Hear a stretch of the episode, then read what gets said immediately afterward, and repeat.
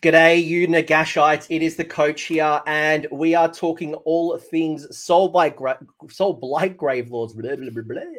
Uh, it was actually funny because as I was starting to type up the script, I'm so um like the, the description of the video, I'm so used to writing Legions of Nagash. I started typing it out. I'm like, no, no, no, no, no. This has changed a long time ago. You are no longer the Legions of Nagash. We are Nagash has taken a back seat. It's all about the vampires. But I'm here with Matt Kowalski. Nah, Kowalik. Kowalik, Kowalik, Kowalik. I went wrestling. We've been talking wrestling over over in the internet for the last ten minutes, so I just went to like wrestling default. It is Matt Kowalik, um, straight out of Canada, and I know that you have been practicing pretty hard and doing pretty well with with um with the old undead. And I'll get you to introduce yourself in a minute, but I guess the context of this video is I remember when like Levan uh, was on the channel and Levan did really well, a, a teammate of yours over in Canada. And um, you know, we're talking tactics, and you know, you and I were talking behind the scenes, and you had said, I, you know, I'm running a, a a very different list and getting a lot of success. So I thought I'd unpack it with you because you know, not everybody wants to throw 120 zombies at someone's face. Not It's everyone wants one. to paint and move, and it's a cool strategy. But what about the other side? What about the skellies? What about the grave the grave guard? What about the the blood knight? So I thought you can kind of give us a spin and take your perspective of the Soul Blight Grave Lords. Yeah, of course. I mean, uh, the, the beautiful thing about this book is it's uh, it's pretty deep, right? So uh, Levon runs it uh, a completely drastically different way than I do, uh, and he's had his successes. I've had mine. Um, obviously, his his claim to fame was the LVO brought it out there because we, you know, we've all kind of wanted to see it, uh, but again, nobody really uh, wanted to paint, as you said, nobody wants to paint up 100, 120 zombies, right? But uh, Levon killed it, and and uh, I'm I'm stoked that he did really well, and he showed a different aspect uh, to the book than than what I've been running. So I've learned from him uh, as as I'm hoping he's learned from me.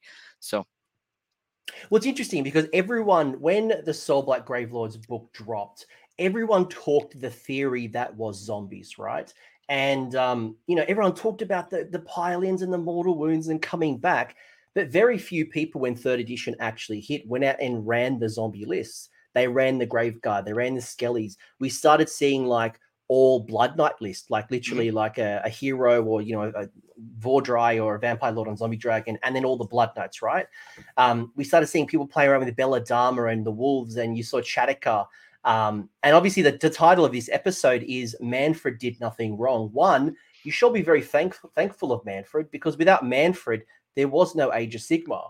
So, right. any, any, any Mannfred haters out there, you got to thank him for Age of Sigmar, or you'd be on rank and flank moving around the board, like countercharging and leadership testing. Yeah, that's right. ah, Man- Manny Manny's the silent hand behind the scenes. Uh, uh, who cares about Nagash? Uh, it's all about Mannfred. So yeah, it's all about the vampires. But look, it's a it's a, such a great book. And, you know, I spoke to Alex, um, you know, on a show literally, you know, just after third edition came out, and you know, there's a lot of great lists. And I think one of the things that I really enjoyed about the Soul Blight Grave Lords versus Legions of Nagash, because I did play Legions of Nagash, is that in Legions of Nagash, it felt like it forced you down one build.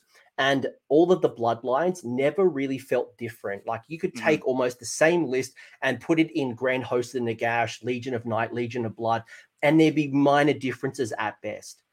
But I imagine, and you correct me if I'm wrong, the the build construction between Kastelai and Blood and and all of the you know Avangorian are all different, and it really does incentivize you and allow you to create some tactically interesting but also competitive lists. Yeah, no. Uh, honestly, so I haven't done delved too too much into Avengorii because uh, uh, from what I've been reading, I'm sure there's something I haven't seen. Uh, to me, I would rather go Flesh Eater courts if I'm going to be running all the Terror guys running around.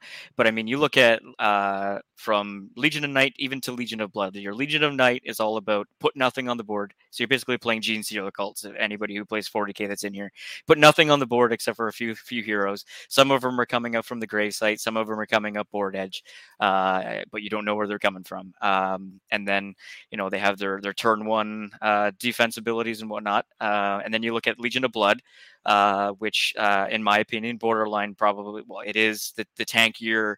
Um, uh, bloodline in the book because uh, if you have a vampire around any of your your death rattle, uh, they you can't you you can't run them. Uh, you, mm. They ignore negative modifiers, um, but you can positively uh, modify them. So uh, you're constantly having your Graveguard or your skeletons on on a four plus save regularly. So you're basically running Nighthaunt that hit harder, really, if you think about it. Um, Vyrkos, th- that's your casting yeah. um, uh, for the most part. Um, now, and Levon runs Vyrkos uh, with with what he's he's doing because uh, I think that lends a little bit better into into your foot heroes as well. Uh, because they are your casters, and then uh, generally what I run, uh, which is the Kastelai, um, I've had uh, I've, I've had some pretty good successes of them just uh, running down the board because everything I run for the most part is pretty quick, and uh, you, you, pop uh, the command ability and everything's got extra damage and uh, they kill stuff pretty quick. Um, so I mean, you, you, look at Vhordrai alone is is a is an absolute animal in the game, um, but uh, yeah, it's it's a good time. I mean, at Red Harvest uh, this year, I was playing against uh, my buddy Josh. He was running his Lumineth, and uh, um, I tabled him turn two with with this book.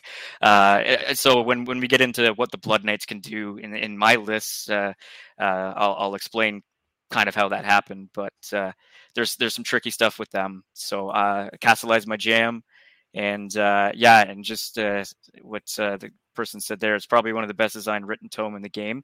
Um, so context for me, I, I, like to play a lot of techie armies or, or deep armies, I would say.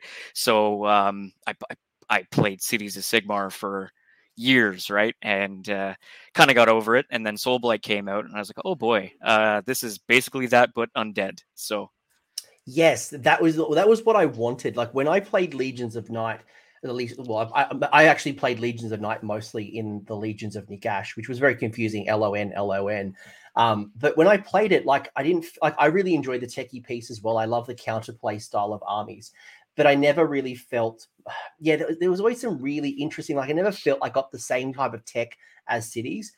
And I remember when I when I got the Soulblight book from Games Workshop, and I was looking at it, and obviously it was on the cusp of third edition. So I actually didn't even release a video just because I'm like, anything I say is on the cusp of second going into third.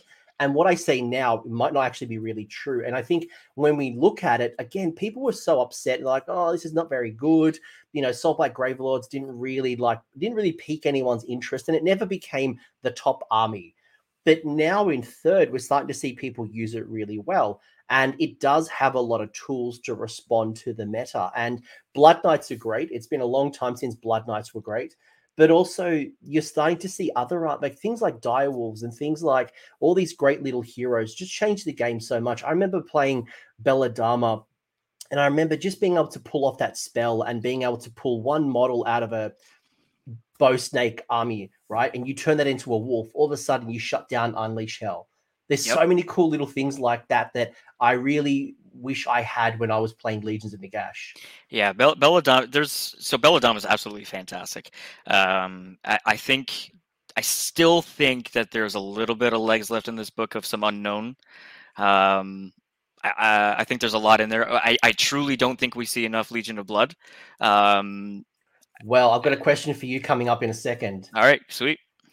But well, Legion of Night, even I think you know a lot of people go Kastelai that seems to be the most popular one. And I'm surprised in the current game with um, so much with so much like alpha shooting right now that more people aren't taking Legion of Night to put those heroes or these key troops like Graveguard. And yes, you've got the grave sites, but I always really enjoyed the flexibility of being able to put things into the grave site and having things come from the board edge.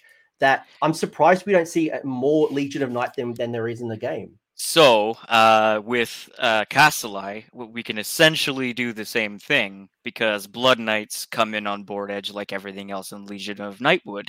Uh, so uh, uh, so the list that I've got I've got in there, I, I can obviously showcase it. But I mean, a lot of them uh, you can bring the Blood Knights in board edge and be fine, and they are tanky enough to to kind of ki- chill around.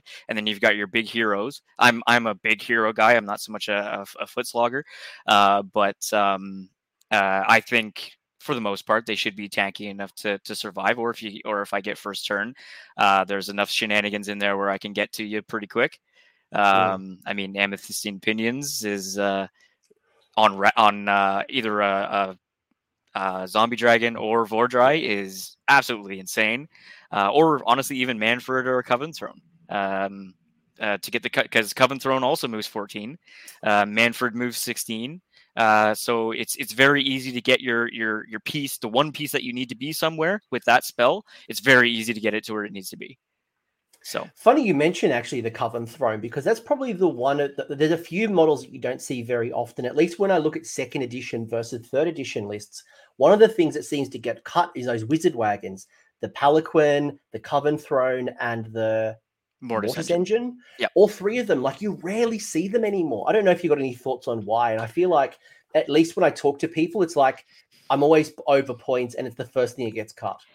Um, I think that with uh, more specifically with with your Mortis engine and your the the Palanquin, um, I just I, I don't think they they offer the utility for for my opinion. Uh, again, this book is so crazy that uh, I could very well be wrong. I mean, the Mortis engine dishes out a crap load of mortal wounds. It really does, and it's it's fairly cheap.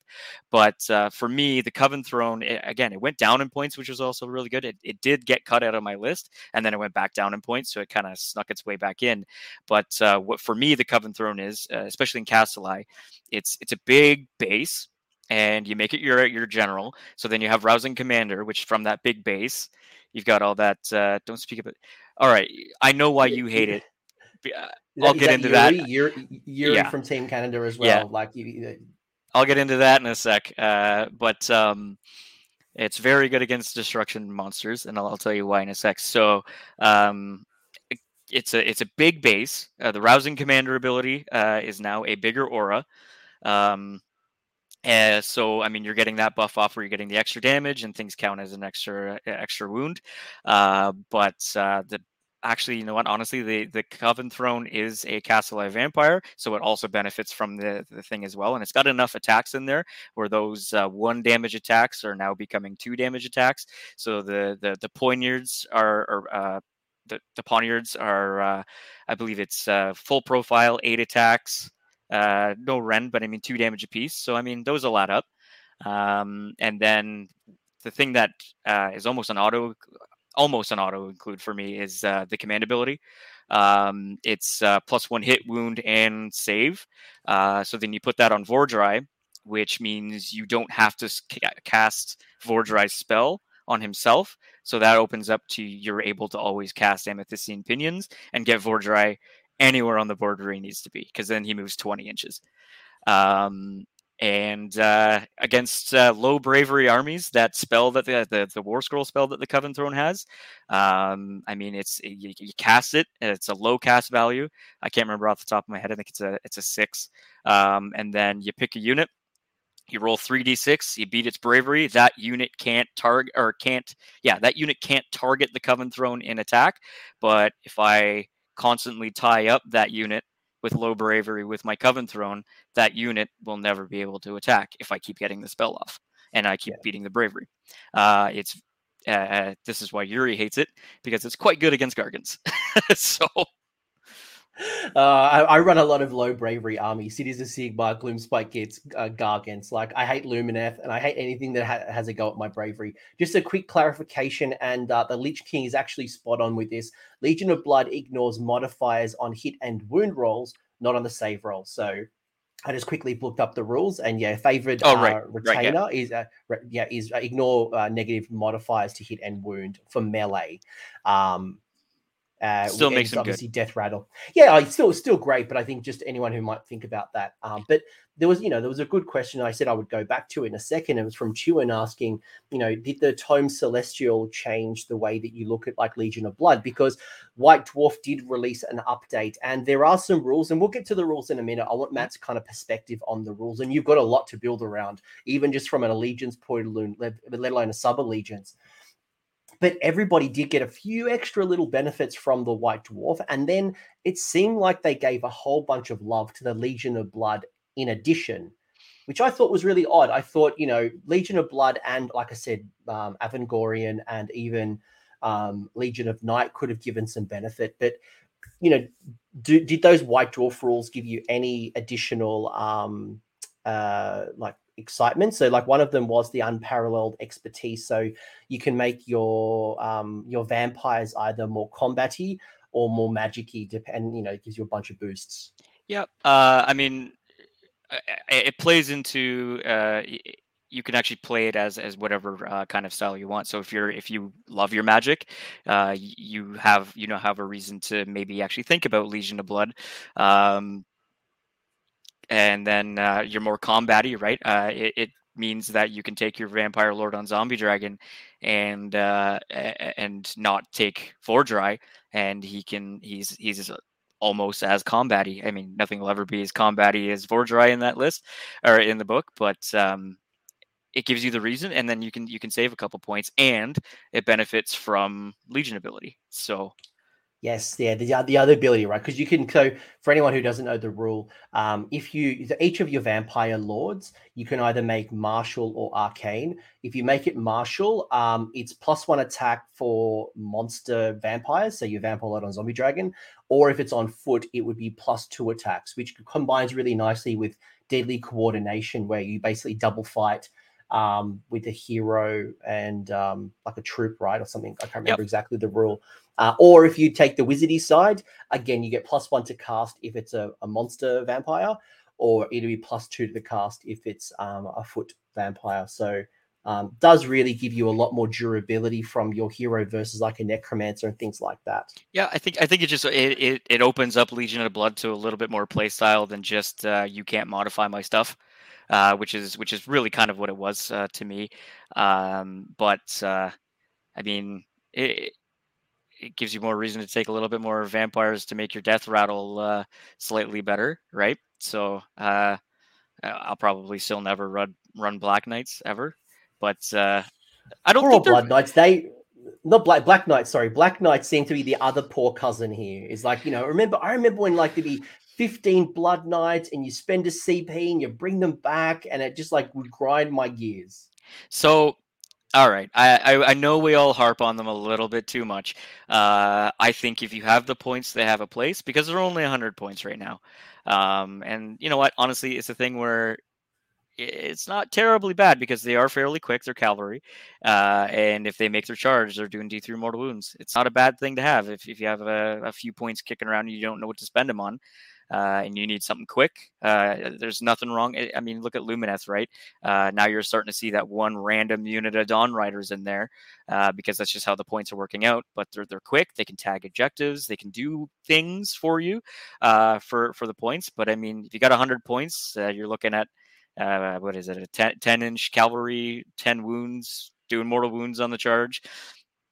It's it's fine for 100 points. I just think there's there's better things to spend some points on, uh, corpse cart, for example. But and hey, there there there, there as well also blood uh, battle line in Legion of Blood as well. Yep. So um, look, let's elevate the conversation. Just step back for a second. Sure. What's what are they good at? Like, if I'm going to play Soul Blight, what are you good at, especially when you think about the meta right now? So, it's crazy. So like a, uh, and this is just uh, it has nothing to do with with the army. This is just the book. Uh, I think you can. Uh, it plays into a lot of different play styles where you can make the switch to it, and people are going to enjoy playing it. And truthfully, the way I see it, if you're enjoy enjoying playing an army, you're going to want to learn a little bit more about it and play it better. Uh, if, if, you're having fun with it. Uh, so if, if you can find something that fits your play style, you're, you're going to kill it, right? Uh, my play style is not 120 zombies, but Levon enjoyed playing it and he killed it. He's he's kicking ass. Um, but uh, there's so many different uh, things in this book that so I mean, case in point, the bringing back summonable is insane. Uh, it's it's quite good. I mean, the zombies when it, it work when it works. I played a game a, a, few weeks ago, and my my poor opponent couldn't bring back a single unit. He rolled like nothing but the worst rolls. I, I have definitely had that. Uh, but I mean, when you're running 60s of something in a in an army, uh, hey, I know that guy. Yeah, Josh Aikens. That was yeah. Yuri had to point out the guy that I tabled and turned to. Um, but uh, but um, eh, zombies are are one of the few battle line I think, uh, other than uh, some gits or grots where uh, a, your initial block before you even uh, reinforce it, it's uh, it's 20 models. and it's only Mm. 115 points. So I think it's with this book, it's very easy to to to have a horde of something, but also fill out pieces with with. So like for me, for example, uh, I could fill out my pieces with my big super hitty guys, and then so my zombies aren't my my hammer, whereas they are with with Levon. Uh, mine are more of a, of an anvil tar pit tie you up with 40 wounds. They have the six up save or six up ward, sorry. Uh, if I happen to start killing some some one wound models out there because they have the mortal wound, uh, it is it's a it's a pretty cheap tar pit, and I think that's what this army is very good at uh, as as a as a like your first step is is finding your tar pit and uh, then letting your other pieces kind of pick up the slack. So for me, I ha- I generally run a block of 40, 40 zombies, uh, and they're my I hold on to an objective or uh, I auto run them up to their 10 inches and I, then I pile in 16 uh, and then I happen to get on a shooting unit potentially and they can unleash hell on me. Now with unleash hell being, you know, nerfed a little bit, um, it's not as crazy. Uh, but uh, it, it's it's good. It's a very tanky tar pity army. Is, is Yep. long story short is what I'm trying to get at because you look at your your vam anything vampire keyword other than I believe uh, Ratty and uh, and Belladamma, uh, they're they're three plus save. Your Blood Knights are a three plus save. Uh, Vhordrai three plus save with healing as you kill a mo- if you kill a model, you get D3 wounds back. Uh, Vhordrai's got once per battle D6 back. Um, and it's just if you don't kill an outright unit, then I'm bringing back D3 models, and then they have a spell to do that. Uh, Emerald Life Do Swarm can sti- bring stuff back. Do the heroes so- still heal? Like, does Vamp, does like Mannfred and Neferata heal a wounded turn if they kill something? I can't remember Uh, the rule.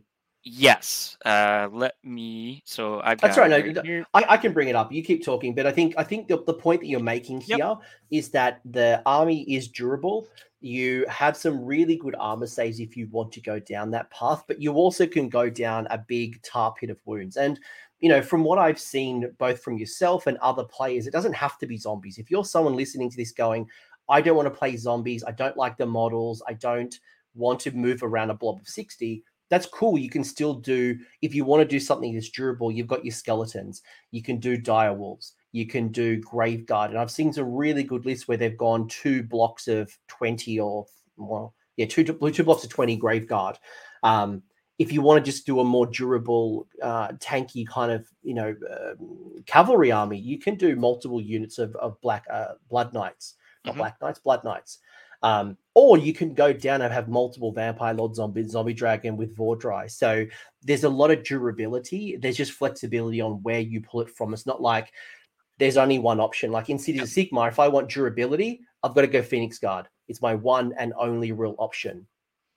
I don't hate on Phoenix Guard one bit. I love them, but yeah. No, uh, but like if, if mo- most of my army in cities, right? If most of my army is free guild, I'm not going to be able to synergize very well. If or I've got to pull out other points to in order to synergize, like Yep. the anointed on foot, in order to benefit this unit. But at least all of your army is going to synergize in the uh, the uh, the um, soul blight. Yeah, so I think that's the, that's the really cool thing about this book is it almost seems like almost anything in this book has a place in any list. Um, in my opinion, uh, obviously this is all kind of he- neither here or there, but uh, in my opinion, I feel like anything has a list, so or a point in the list. So I can I can sub out my forty zombies for what you said, like Graveguard. Uh, or I can bring a block of, of death rattle skeletons, which honestly, those things are kind of insane because how they bring back models is on their combat. Uh, you roll a dice for each one of them that are dead, and then on a four plus, they're coming back. Uh, so you're getting 50% of, on average, you're getting 50% of your losses back. And then if you have a necromancer that gets off Vanhel's, you're getting 75% of your losses back.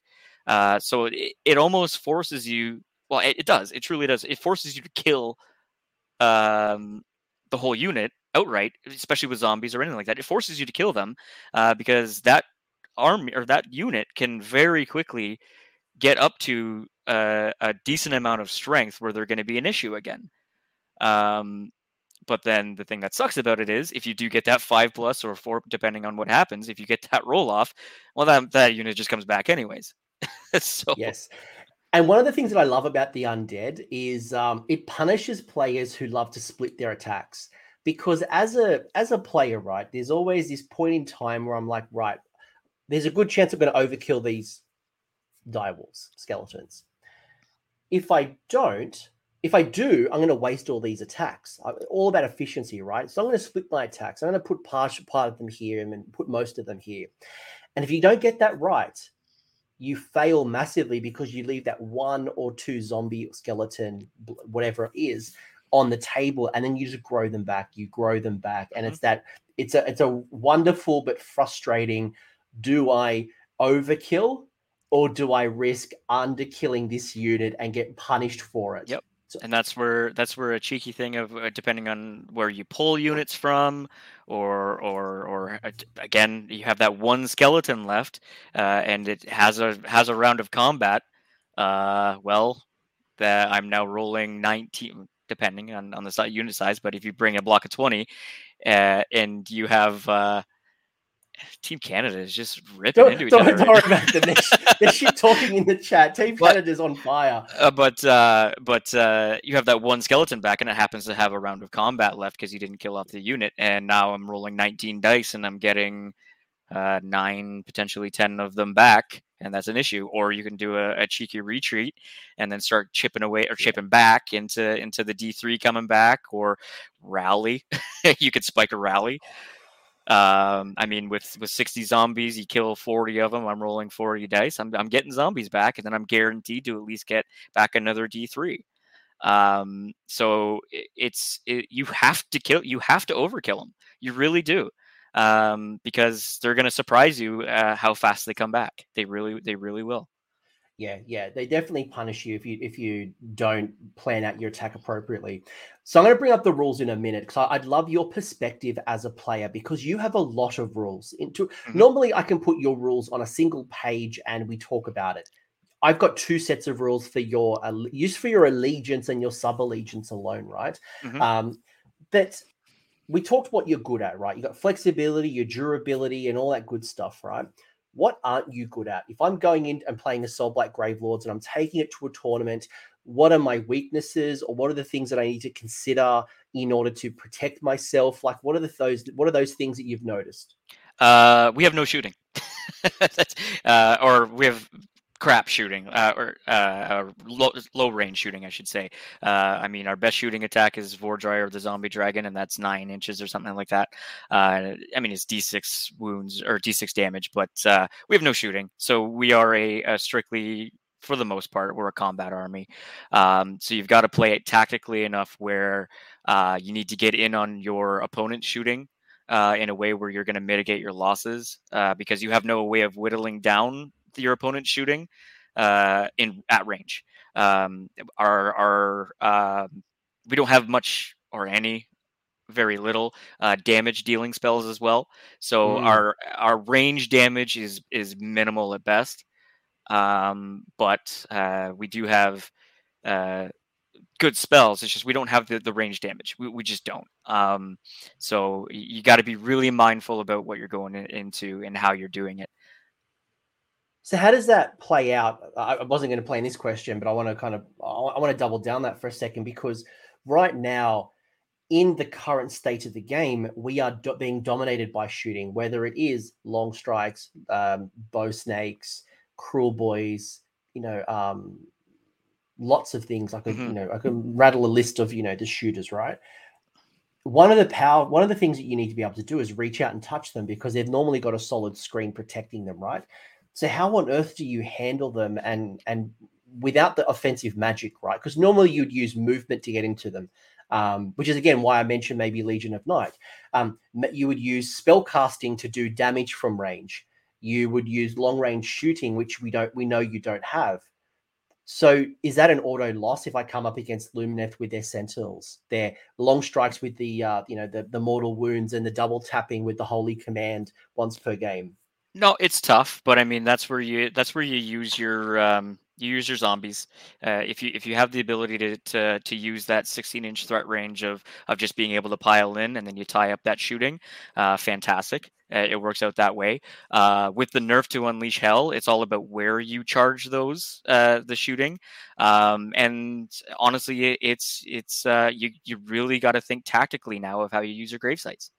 Um, for grave guards, for example, no way in hell I'm putting them on the board uh, I'm I'm gonna have to bring them up from a gravesite uh, and then move them in uh, while the shooting's tied up with something. And and that's where Blood Knights I think are in my for my list. That's where Blood Knights are are good is because they do have a decent amount of wounds. Um, they are tanky, uh, where I could uh, I could survive uh, some of the shooting.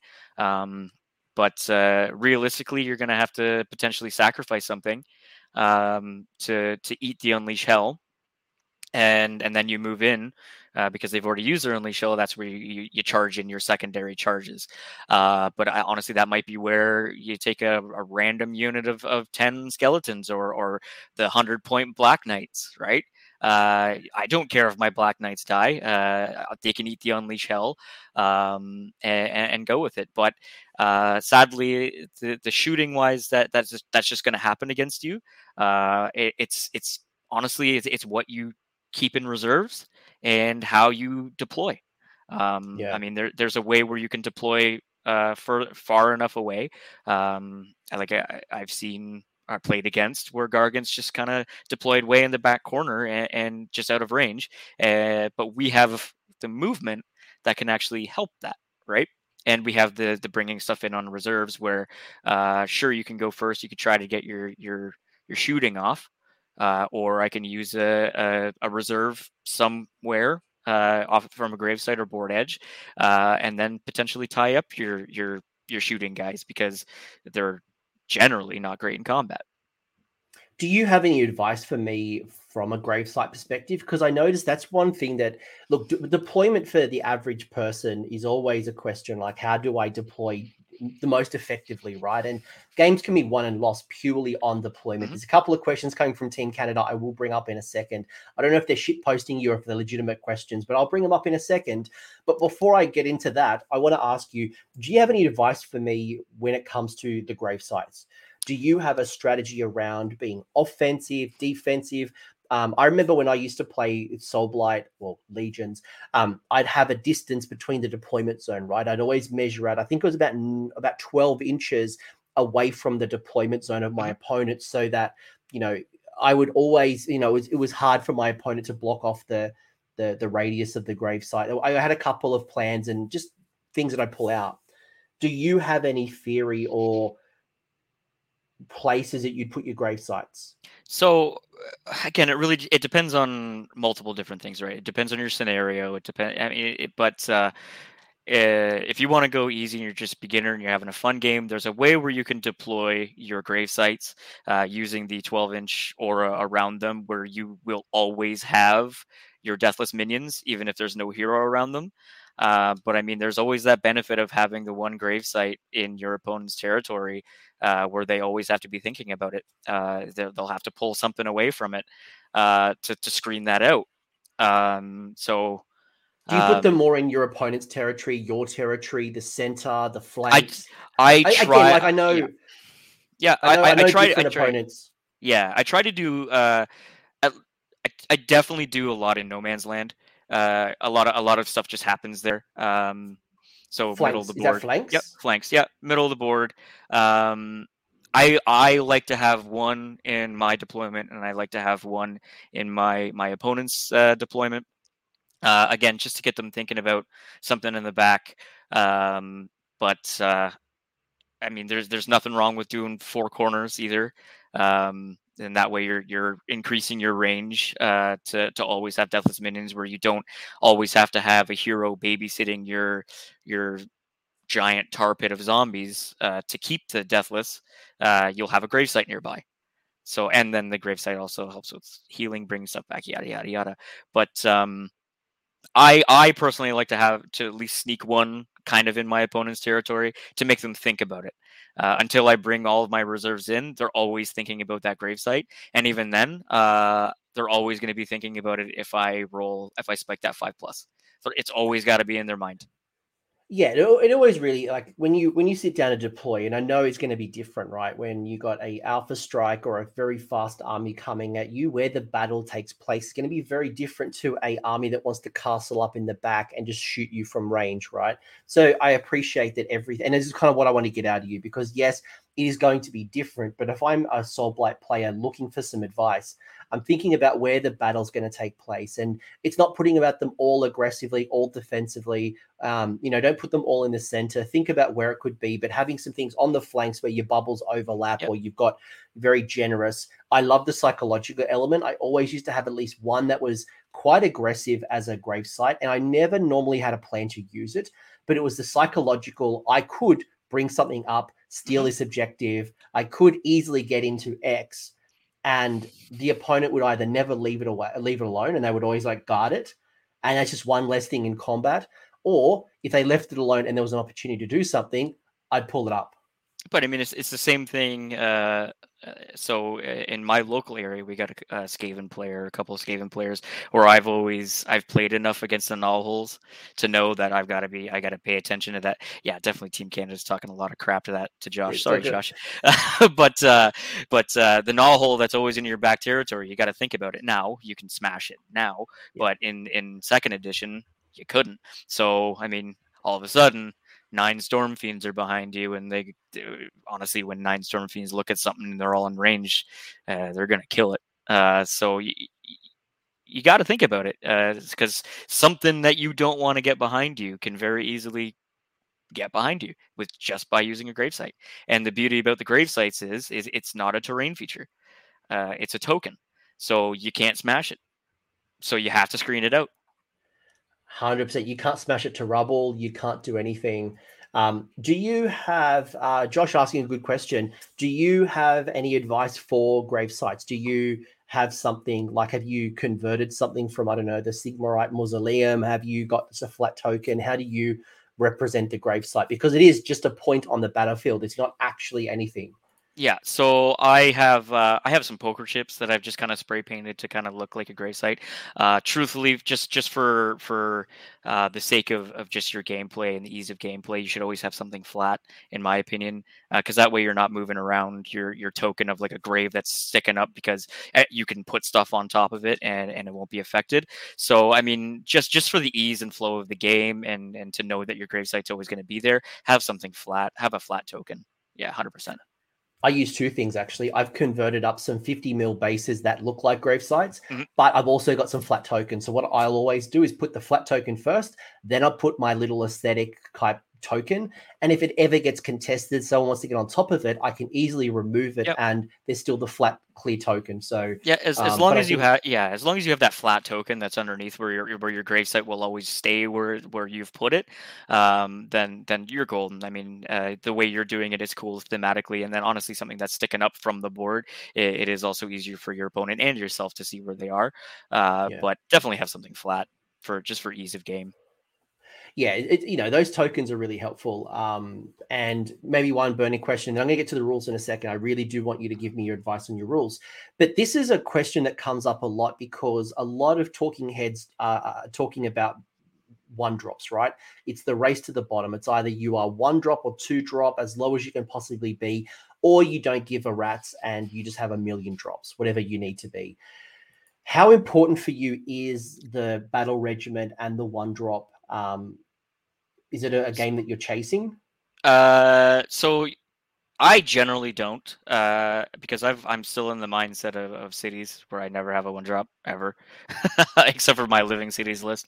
Um, so I, I've kind of been just I've I'm used to not playing the one drop and deploying in a way that uh, that I don't need it because honestly I think there's a lot in there where there are some artifacts that you that you would like to have uh, on top of your arcane tome.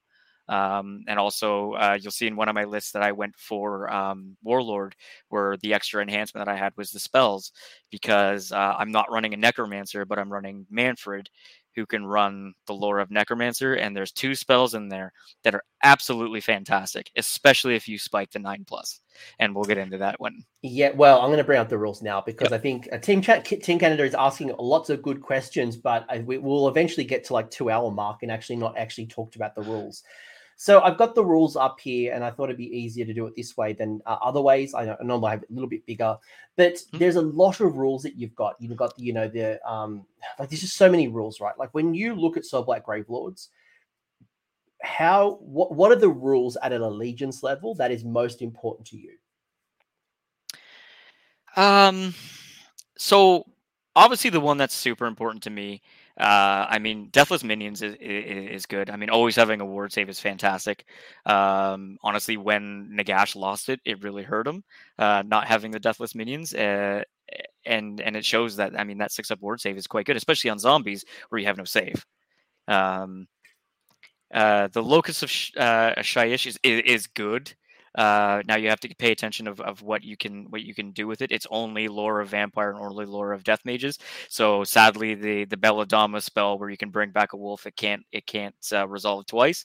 But there are some great spells, uh, and and specifically the ones in lore of death mage that if you resolve twice, uh, you can actually double down on it on the same unit. Uh, one of them, for example, is uh, is subtract attack characteristic. That's one of the ones that you can you can buff or debuff more than once, I believe. Uh, same thing with your um, it's not your armor save, but and then your hits or whatever, but uh, damage as well. You can you can really nerf something down with damage, uh, even if you spread it onto two units. Um, minus one to damage is great on that. Uh, so I, I, I love that. Um, I mean, honestly, reanimated horrors. I'm just gonna kind of go down the list, but I mean, subtracting anything from bravery. Uh, if your opponent really is worried about things running, uh, they're always gonna have a command point to to inspire, anyways. Uh, so they should be fine. Uh, so yeah, I don't like really, re- I don't play into that. Reanimated horrors is not something because I guess part of what I, I want to get out of you, right, is that I look at reanimated horrors and go, right, I'm going to subtract one to the bravery cool, I'm going to double down on that and I'm going to find an endless spell that creates another modifier to bravery. And I'm going to try to force people to take bravery tests. And, you know, now that the game only allows you to do one inspiring presence per battle round, or per turn, um, I'm gonna I'm gonna force it, you know, a massive massive panic attack and run off the board, right? That, that, that's an idea. Is yeah. it actually worth exploring in theory and kind of get multiple modifiers in order to make people run? No, I mean it, it's all pretty situational. And again, the one that you, it's always the one that you want to run. They'll spend the command point to keep them around. And truthfully, if I'm running a boatload of zombies, I kind of want your one wound models to stick around so I can turn them into zombies anyways. Mm. Uh, so it's not a big deal. Uh, I wouldn't play into it too much. Uh, truthfully, uh, again, I mean, people are just gonna save their command points if they, if they're uh, cognizant of it. So, um, yeah, uh, deadly coordination, I don't play into it too much. Uh, I know Levon does, uh, but there's very few foot or, or there's very few not uh, monster uh, vampires or, or, heroes in the book that um, uh, that you want to be in combat. so it, it's it's almost irrelevant for me. Um, I, I, imagine I imagine that is really for your vampire on. If you run a, a unit of Grave Guard and you've got either a vampire lord on foot or a Wight King, usually supporting them for the, you know like what plus one attack from the vampire lord on foot, or is it yep. plus one to hit? Or I can't remember what the Wight King does. Um, I imagine it's that situation that I might want to use deadly coordination. Outside of that, probably not. Uh, yeah. So the, the Wight King, uh, eh, you reroll hit rolls of one um, for your death yes. rattle. Uh, but um, I mean, it's to me, it's it's a bonus. It's not something that I would play into. Um, it, it, it's cool. Uh, it's kind of luminethy, I guess, if you want to look at it that way. Uh, but again, it's not something that I generally play into because uh, eh, Levon's absolutely correct. Um, I mean, yeah, you have your the Wight King would be really the only one that I would probably put into combat where it'd be re- uh, relevant. Um, truthfully, as much as it pains me to say it, uh, after playing him enough and and uh, seeing Levon playing him enough, uh, Chadgar, he's not great. Uh, he's he's nothing really special. His his biggest thing is he brings a unit of, of Dire wolves with him. I'd rather just mm. drop I'd rather just drop Radukar and, and, bring a unit of dire wolves to be honest with you, and then fill out the points with something else. So um, it's it's a bonus, uh, but it's not. Um, You're not building around it's, it. It's not something to to build around. No, definitely not. Yeah. Yeah, I mean, like, yeah, you, you, a lot of your minor heroes are really support pieces. Your Necromancer, your Wight King, your Vampire Lord on foot all of those little things are there to be support pieces. Yep. If you want damage, you're looking at your monster heroes. You're yeah, I mean, your, you know, yeah, if you have your necromancer in close combat, you've got another you got another problem. so uh, yeah, like yeah. yeah. like that's your last resort. Um, yeah. When one question I've got for you about grave sites before I move to the other set of rules is it's the it's is it the Chris Rock theory? No, it's is it the Eddie Murphy? I can't remember the exact comedy show. And it's like I can drive with my feet. It doesn't make it a good idea. And just because I can put things into the gravesite doesn't make it a good idea. So, do you always put things into grave sites? How often you put things into grave sites? Or is are you like me where I will hold off some of my summonable units and mess with an opponent because they they try to deploy thinking I'm going to, but I actually don't? I, I mean, eh, again, it, it's pretty situational as well, right? I mean, uh, there's always a benefit of having something in reserve because your opponent has to think, especially with with with the, units that are coming from the grave sites. It's not going to be just ten, right? Uh, I mean, it's going to be a sizable unit coming up from those. Um, so it's it's something that you really got to be thinking about. Uh, is it something that's a necessity? No. Um, I mean, the the benefit of uh, if you're against a shooting army, uh, you put things in the gravesite or in reserves to not get shot off the board, and you bring them in, uh, and then you hope for the charge. Um, but I mean, I, yeah, I mean, a big giant block of zombies. Why would you put them in the gravesite? Um, there, there's something that's on the board that you have to deal with, and you have to deal with them quickly. Um, now, a giant block of 60 uh, zombies coming in from reserves, that's a little bit easier to uh, to screen out because it's a big, big piece of real estate that you can that you can screen out. Because I mean, you, are only working with a wholly within uh, 12, and a giant block of 60 zombies is hard to fit in that, especially when somebody's trying to trying to trying to uh, zone you out of that. Yeah, and I was I remember playing a game recently where I had my mega gargants on the uh, uh, you know on the aggressive attack right, and I had them in ranges of the um of your gravesite bubble, and when you put something into summonable, and my opponent at the time was was challenged to go, well, do I a do I bring a, a big block of let's say zombies? Do I bring them out because you've got restriction? You've got to be outside of is it nine of your opponent?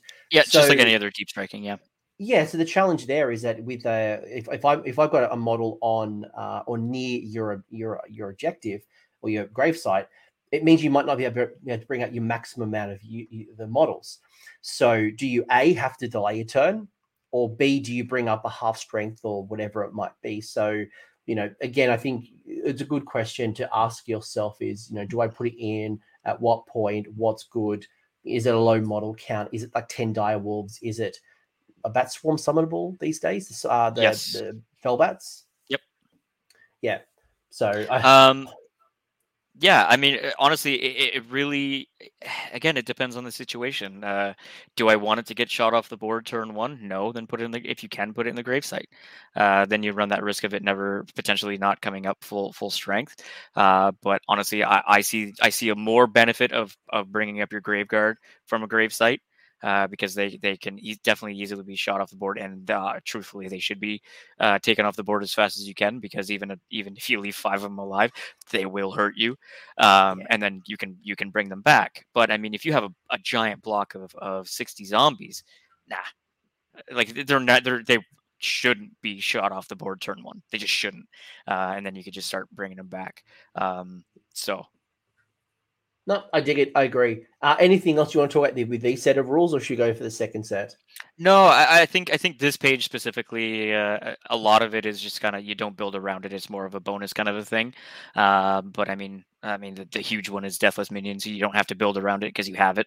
so, uh, Locus and, and Deathless are, are, are two fantastic uh, rules. The other ones are just kind of like if they happen, they happen.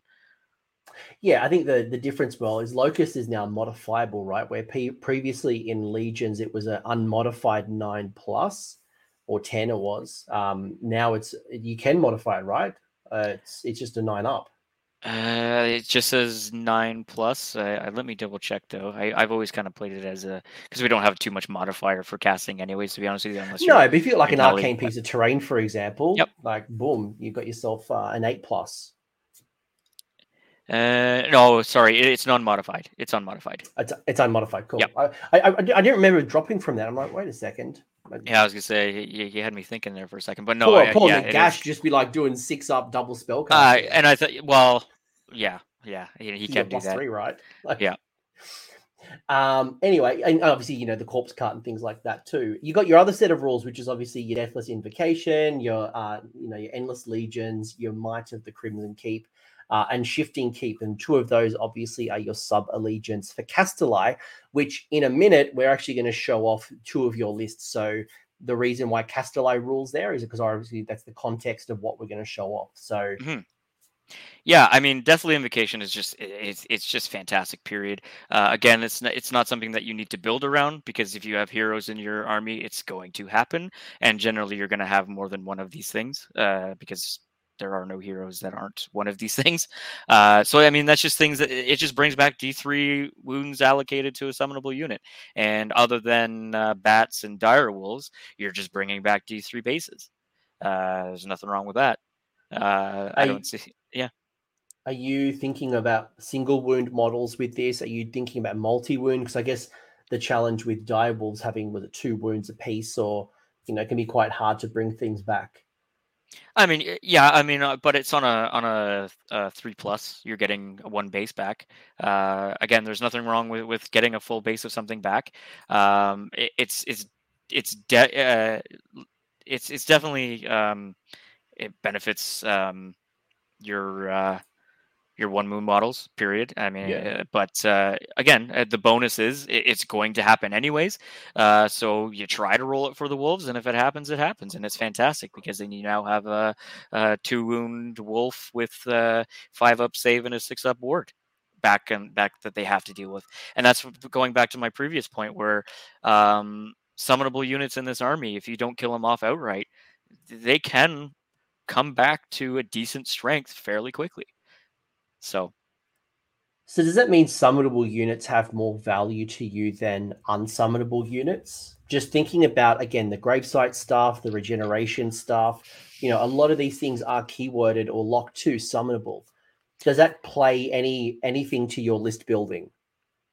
um, so I generally try to have a block of something, uh, like a giant block of so zombies, skeletons, or graveguard, uh, and they're summonable. So so that just kind of it just kind of works out that the that the things that I want to have a big block of something of are summonable, right? So um, yeah, I mean.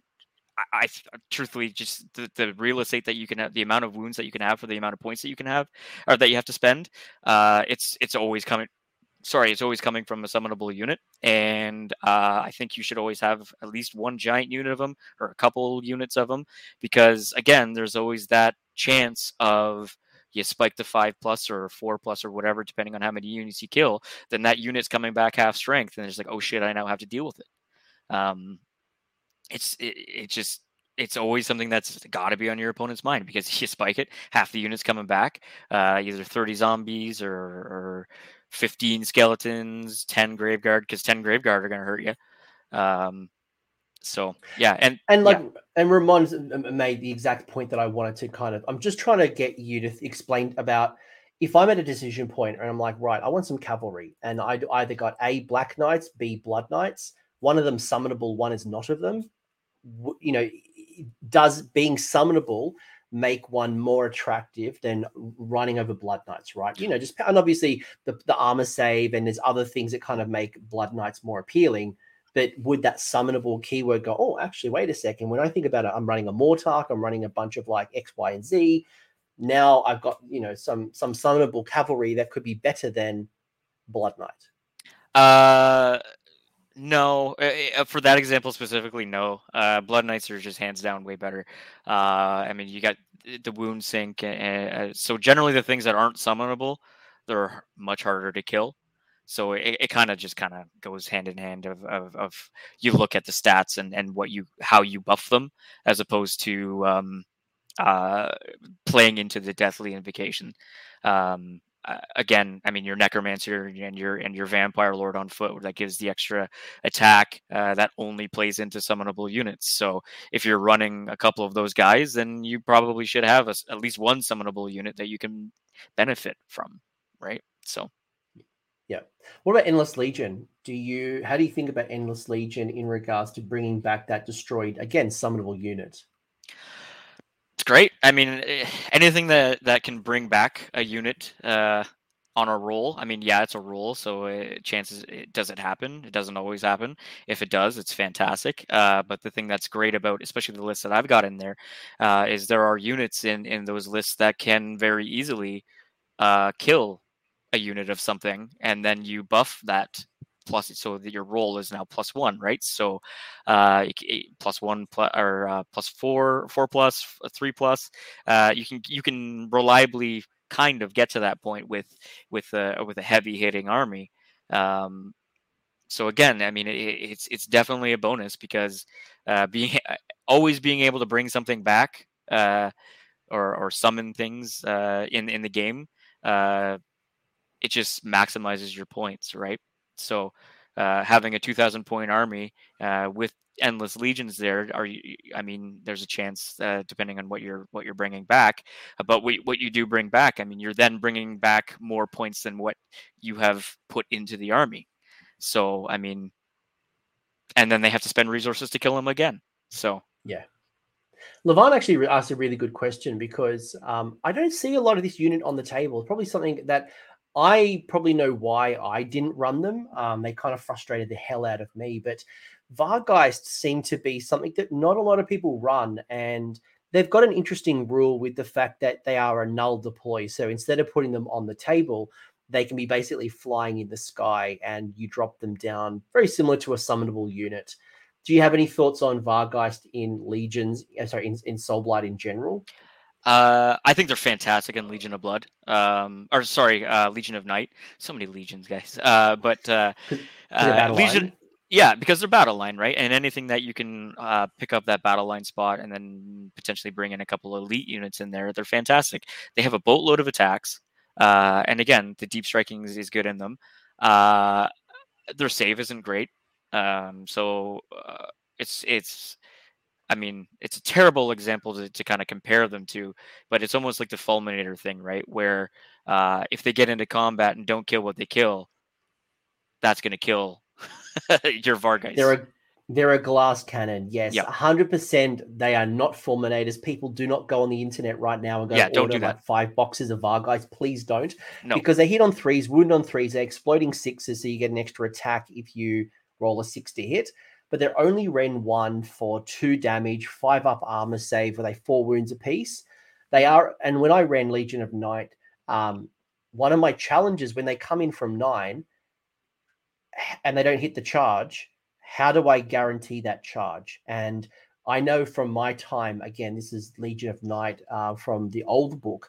I ended up swapping out Vargheist for Morghast Harbingers for the 3d6 charge, which now unfortunately is no longer in your book. It's an uh, it's an Ossiarch model, but um, I found that if I want to guarantee that charge, I'm going to need to babysit them, something that can re-roll the charge, something can give them a boost.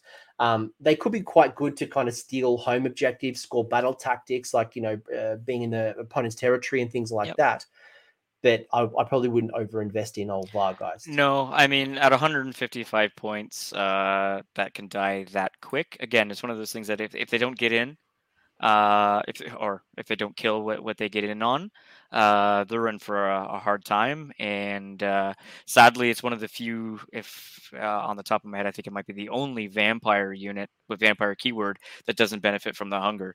Where if they kill a model, they don't get D3 wounds back. No, they don't. No, the, their only rule is the uh, the exploding sixes. They can fly. They do have a champion, which which is good because that mean that means they can re-roll their own charge. Um, and they've got the deathly descent. So uh, sorry, that's the flying and kind of drop down um, outside of nine inches, and they have to be down by the fourth battle round. So yep. no, they but don't I, have the hunger. Yeah, but I would almost say, I mean, the deep strike's all well and good to to maybe tag a couple back objectives on them, uh, but. Uh, I mean, if you, if you hide them behind things, line of sight, if you're not against sentinels, um, uh, they're fast enough where they can get to be uh, get to to where they need to be to potentially make that charge not a nine plus, right? So mm. I mean they're 12, 12 inch with fly, so uh, I mean they they can they can they can scoot up the board pretty quick. So I was, uh, was going to ask you, like, would they be a good option to, if more and more people are going again long strikes, bow snakes, you know, just shooty, shooty mortal wound, um, and you don't want them popping wounds into, again, your blood knights, your vampire lord, your Mannfred, you know, all those things. Would they be a good option maybe to come down and and get into those shooty units, or do you think there's too much at risk? I think uh, I think that's too many points to do that with. Uh, it's 155 points. Uh, when you have fell bats that are 75 points, 14 inch move. That's exactly what I would do. I think competing for that role alone, I'd rather just va- uh, the, the the fell bats cheaper. Um, they're not battle line as well, which is great. They can run up the board and they're summonable. So if they die, you can try to bring them back. Um, mm. And you can pull them out of grave sites. They obviously can't burn a command point themselves, but yeah, I, I would argue that the fell bats are just superior for that particular role. Yep, and then I mean they have retreat and charge. Uh, so I mean, if if they've already tied up something shooting to to the point where you can get uh, a, a, melee uh, like your graveguard or your blood knights in there without eating an unleash hell, then they can retreat out and then charge something else and tie them up. Uh, and again, it's 75 points. And for 75 points, you're getting nine wounds. Not great, but I mean, for nine wounds for 75 points is fine with me. so versus what 150 for 12. So you get three Vargheist Uh, yeah, yeah. Um, did we talk about the unique dead? Um, yeah, we kind of did. Is there anything else you'd want to add to that for um, Thorby the newbie? Uh, sorry, which one? The grave that was the gravesite stuff. I think, yeah, I think we kind of already talked about that. If you happen to miss it, like there wasn't like, I think it it really depends on the the battle plan, the opponent, um, what what you're planning to do, and what type of units you're taking. I think that's the key, right? Yeah, I mean, it, it, it's again, it's all about how you it's how you deploy your army. You've also got to think about how you deploy your gravesites. Uh, treat treat your grave site tokens as a as a as a as a unit in your army uh, deploy them in a way where they're going to be effective uh, for for your scenario. I always like the psychological threat as well, and I try to put down uh, uh those summonable to- those um, grave sites close, so it might appear like I alpha strike or I'm going to steal a, a, home objective, and I find that psychologically does more for me than um, actually what I pop out of the board because there's a mm-hmm. lot of things that need to go right, especially with nine inches and screening and things like that. But talk to me about Kastelai. What drew you to the Kastelai um, bloodline?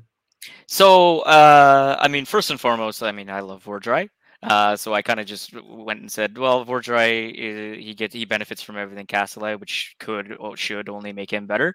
Uh, but the more you dive deep into it, uh, you start thinking about you look at uh, your uh, your command traits uh, and um, kind of your your artifacts. They're not the greatest artifacts, but there's some in there that are that are fun to, to play around with. But uh, the biggest thing is is the might of the Crimson Keep. Um, you you start looking at what you want to kill, and then uh, what as you kill things with your with your Kastelai vampires, uh, they gain a buff for the rest of the game. Uh, I mean, obviously you want to look at the the add one to damage when you kill uh, a hero or monster. Uh, those are always fun. Um, but uh, I mean, add one to the wound characteristic uh, for the unit. Uh, that when you kill a unit that has uh, three or more wounds, so you look at your elite kind of a thing. Uh, well, then you're looking at your your unit of blood knights. Uh, if if it's still at full strength, you, you you're now looking at 20 wounds you got to chew through, uh, as opposed to 15, right? so that can stack up pretty well. And then honestly, if you just kill anything else, it's just kind of like battle line. You you get that's where you get your charge modifiers. Uh, you get plus two to your run and charge. So plus two to charge, as we all know, is is is a big deal. Um, it's pretty fun. So cool. What, what about the shifting keep? Like, um, if I'm going to run Kastelai, should I always take a unit of Blood Knights? given that I can put them into reserve and then come from the table edge so long it's within six inches of the table edge outside of nine. So for like I, I, I should take it? Uh, so for this, this isn't the reason why you always take Blood Knights. Uh, now obviously you're the thing that uh, they are battle line, so I, I, mean it always benefits from that. Uh, Might of the Crimson Keep is is honestly the reason why you take Blood Knights because in as you do things with them, you can buff them. Uh, and the command trait that we're going to talk to later, uh, it'll make them a little bit more killy than than what they are. Uh, but I mean, it's definitely a bonus when you're against a shooting army and you want to keep a couple Blood Knights alive a little bit longer uh, bringing again bringing things in reserve that, that you're looking at the psychological again. Um, where are these blood knights going to come in right? Uh, if if you're a one drop uh, and then as you put things down um, i won't put my blood knights down first. Uh, so then I'll, I'll i'll gauge in what you do your first drop. Um, if, if you can if i don't need to put them down then I, i'm not using the reserves. But you're always going to be thinking about when you're deploying those things about those reserves. You have to. Yeah i always i always like again going back to my legion of night experience same thing. You hold off those those units right till the very end. You don't do it at the start. When you yep. have your blood knights you declare it at the very end and you drag it out and you see how your opponent is going to respond do you did you notice a behavioral change? Like when you say right i'm gonna i've got this unit that could go into reserve do you find them just deploy as normal? Do you find they stretch out? Do you try to find them try to like zone out and kind of deny as much of the board as possible? What what, what do you find? Well i mean generally there there's i think the, the question that will always be asked to you at a competitive tournament is do you have any sort of reserves or deep striking uh, because then people are obviously going to think about that when they're deploying or moving around the board. Um, so I, I think I think it's it's a great play uh, to make your opponent always think about it. Um, now, for me, I'm uh, the list. I think both of them that I have, I'm running uh, three units of five.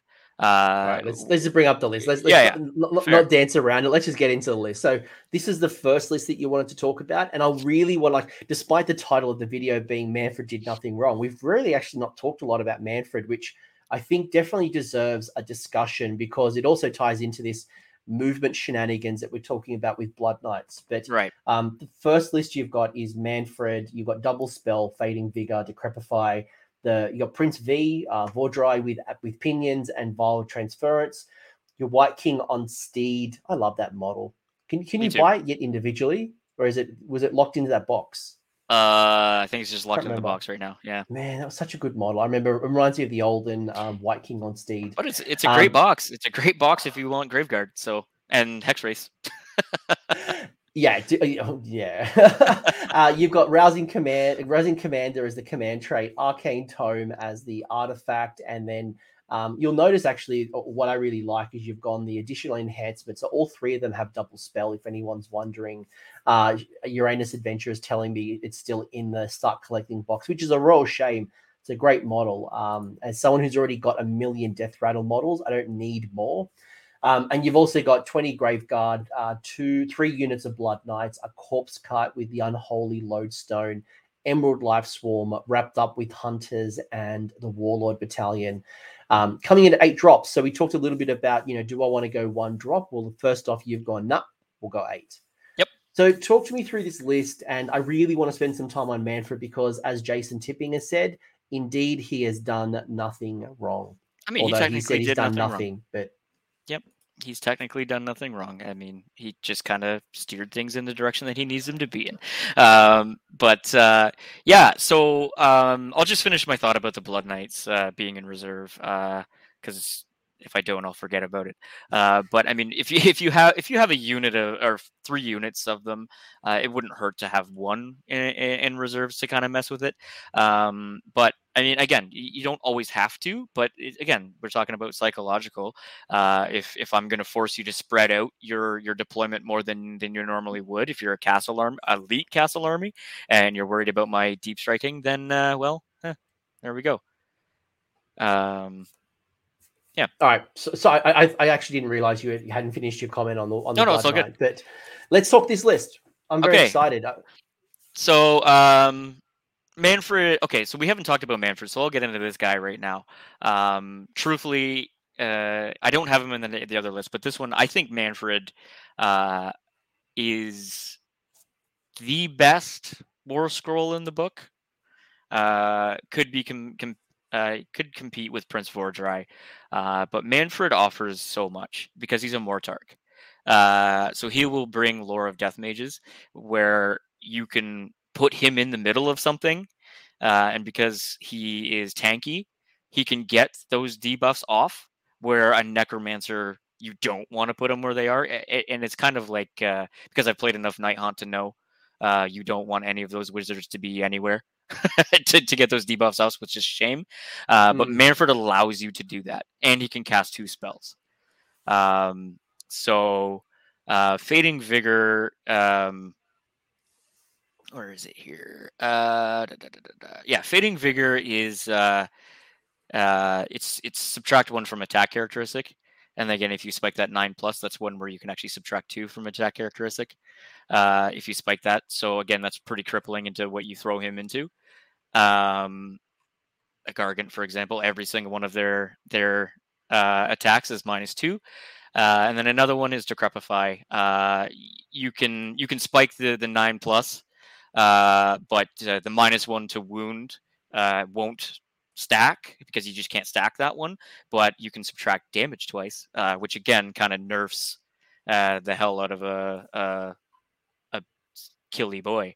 Um, and Mannfred can cast both of those, and he's fast enough where I what does he do 16 inches when he's not degraded which is kind of kind of dumb. Um, yeah, he's he's movement 16, uh, which is kind of nuts. Uh, again, like a regular vampire, uh, he's three plus save, so tanky, um, and he ignores the first wound or mortal wound uh, that hits him uh, in each yes. phase. In each phase, not for for the turn, so he can ignore a shot on on uh, on in the shooting. He can ignore it as a spell. so it, that's and a good time and if long strikes or bow snakes are shooting you in the hero phase, guess what? That's one wound that you can also save as well. So yep. between the ward as well as you know um, the the armor of Templehof, um, I always loved that rule and the ability to then heal up later on. Exactly, um, and then I mean he's got uh, um, uh, the sword of unholy power. So if you have any on, uh, if he kills a model with that sword, if you keep him into close combat, which is the next rule that I'm going to get into, uh, if he kills uh, a model with it, that's where you can get your plus one to attack characteristic of of a of a summonable unit. So now the Graveguard that are in this, uh, because Mannfred kills one model, and if you strategically put him into something where you're probably going to do that, uh, then he's giving that buff out uh, just by killing something.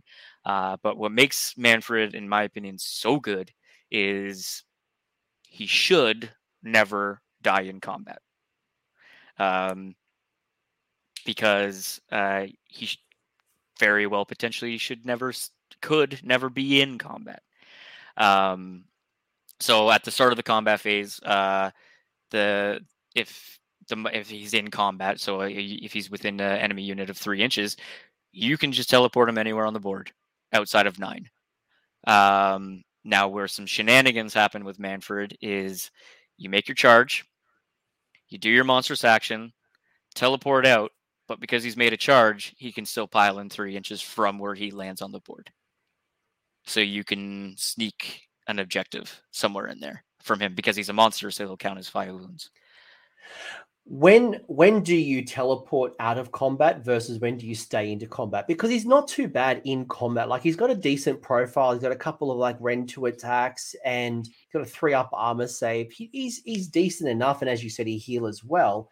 Um and you know to robert's point yeah look he might die to thunder thunder stri- strike volley um, I guess it depends on how many sixes they spiking at the two mortal wounds, right? But he's yep. got a good, he's got a good chance of surviving. But you know, if if if your long strike opponent has six and they shoot in the hero phase and then shoot in the shooting phase, there is a chance that he'll die.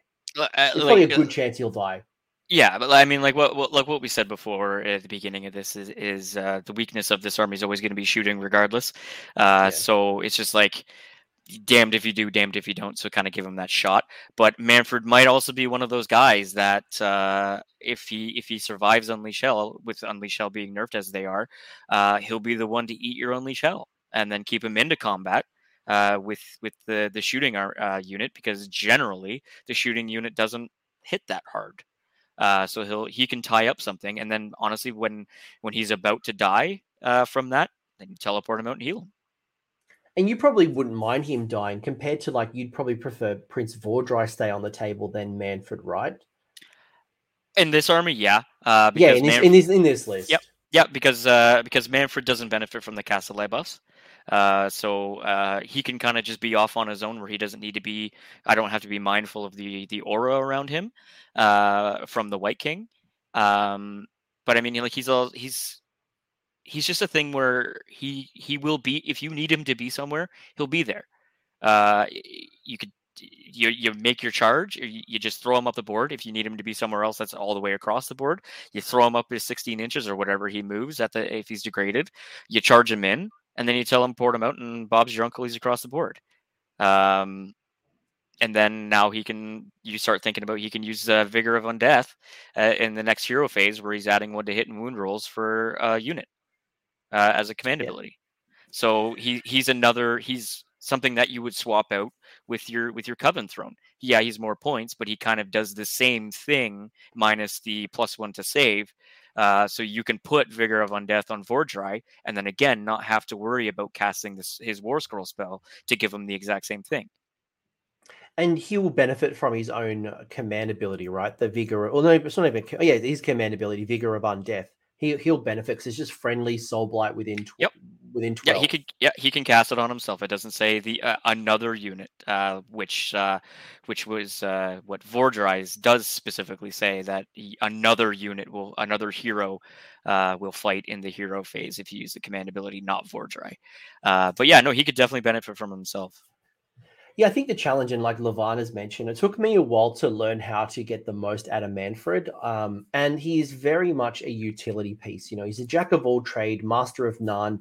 He plays like he he reads in the law when you read him. You know, he is not a vampire lord on zombie dragon or prince vhordrai you don't go up the middle of the board and try to find the juiciest targets and mannfred is all about in the law sneak attacking finding the weak points and when I get Mannfred into combat, that's where I like to put him as opposed to being that vampire lord or Prince Vhordrai, right? Yep. So I think you've got to have that mindset to get the most out of him because he's got a really good buff aura. He's a good caster. He can fight in combat, but he also has the ability, as you mentioned, the teleport shenanigans and other things. So if you want utility, he's great, but he is competing against other combat monsters. It could be a Terrorgeist. It could be, uh, uh, you know, another vampire lord or whatever it might be. Yeah, but I mean, that's uh, again, it, it's exactly right though. You you throw him into the things. It's like what Mannfred is in the like in the lore. Uh, Mannfred's the guy that uh, he'll go where he needs to be when he knows he has the chance of winning, or he'll probably win because he's a sneaky, sneaky boy. So no, mm. I'm not gonna I'm not gonna throw him uh, into into a unit of well, uh, for example, I'm not going to throw him into a unit of wardens.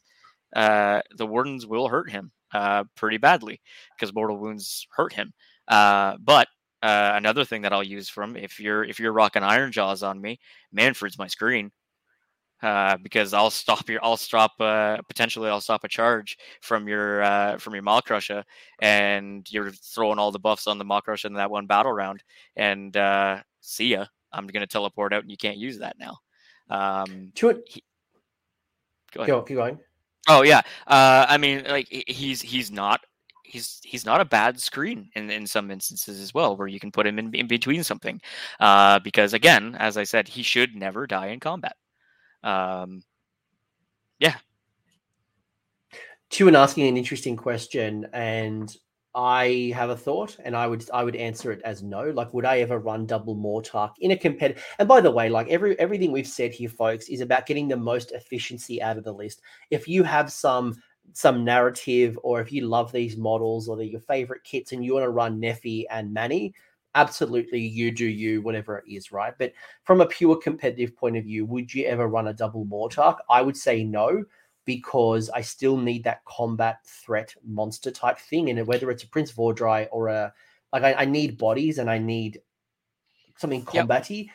And they both they both are too many points and I lose too much. Yeah, neither thoughts? neither Mortarch are your hammer. Uh, they're just not as much as as, as you know they're, they're, monsters and you think they might be. They're not. Uh, both of them are utility pieces. Uh, yeah. They're fantastic utility pieces at uh, under 400 points.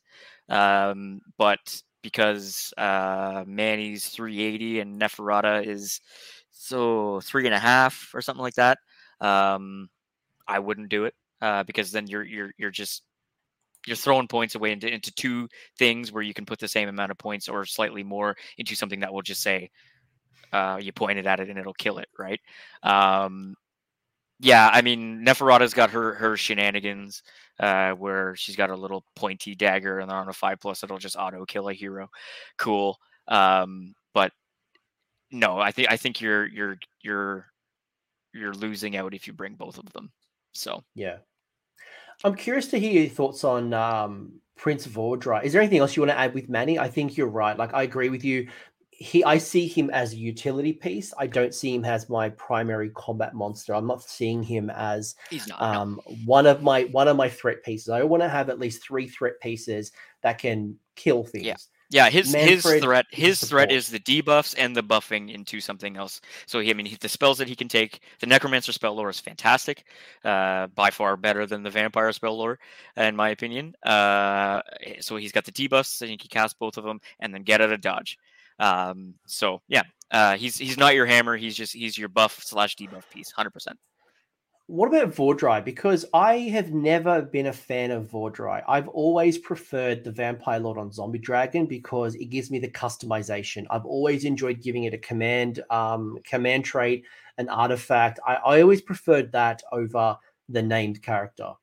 So what's the what's the argument for Prince V? So Prince V is guaranteed. He's he's not as swingy as your Vampire Lord on on Zombie Dragon, um, and in Kastelai, uh, Kastelai's uh, um, uh, artifacts aren't the greatest, to be honest with you. Uh, it'll be nothing to really buff the damage and, and whatnot for them. Um, eh, but uh, Vhordrai is guaranteed damage. You don't need to put extra things into him, and then you can put Rousing Commander on something else. Um, yeah, he's just he's just a he's just he's good. Uh, and honestly, if you if you do pair him off with uh, uh, if you do pair him off with a uh, another vampire lord on zombie dragon, because realistically in in Castle you can do that.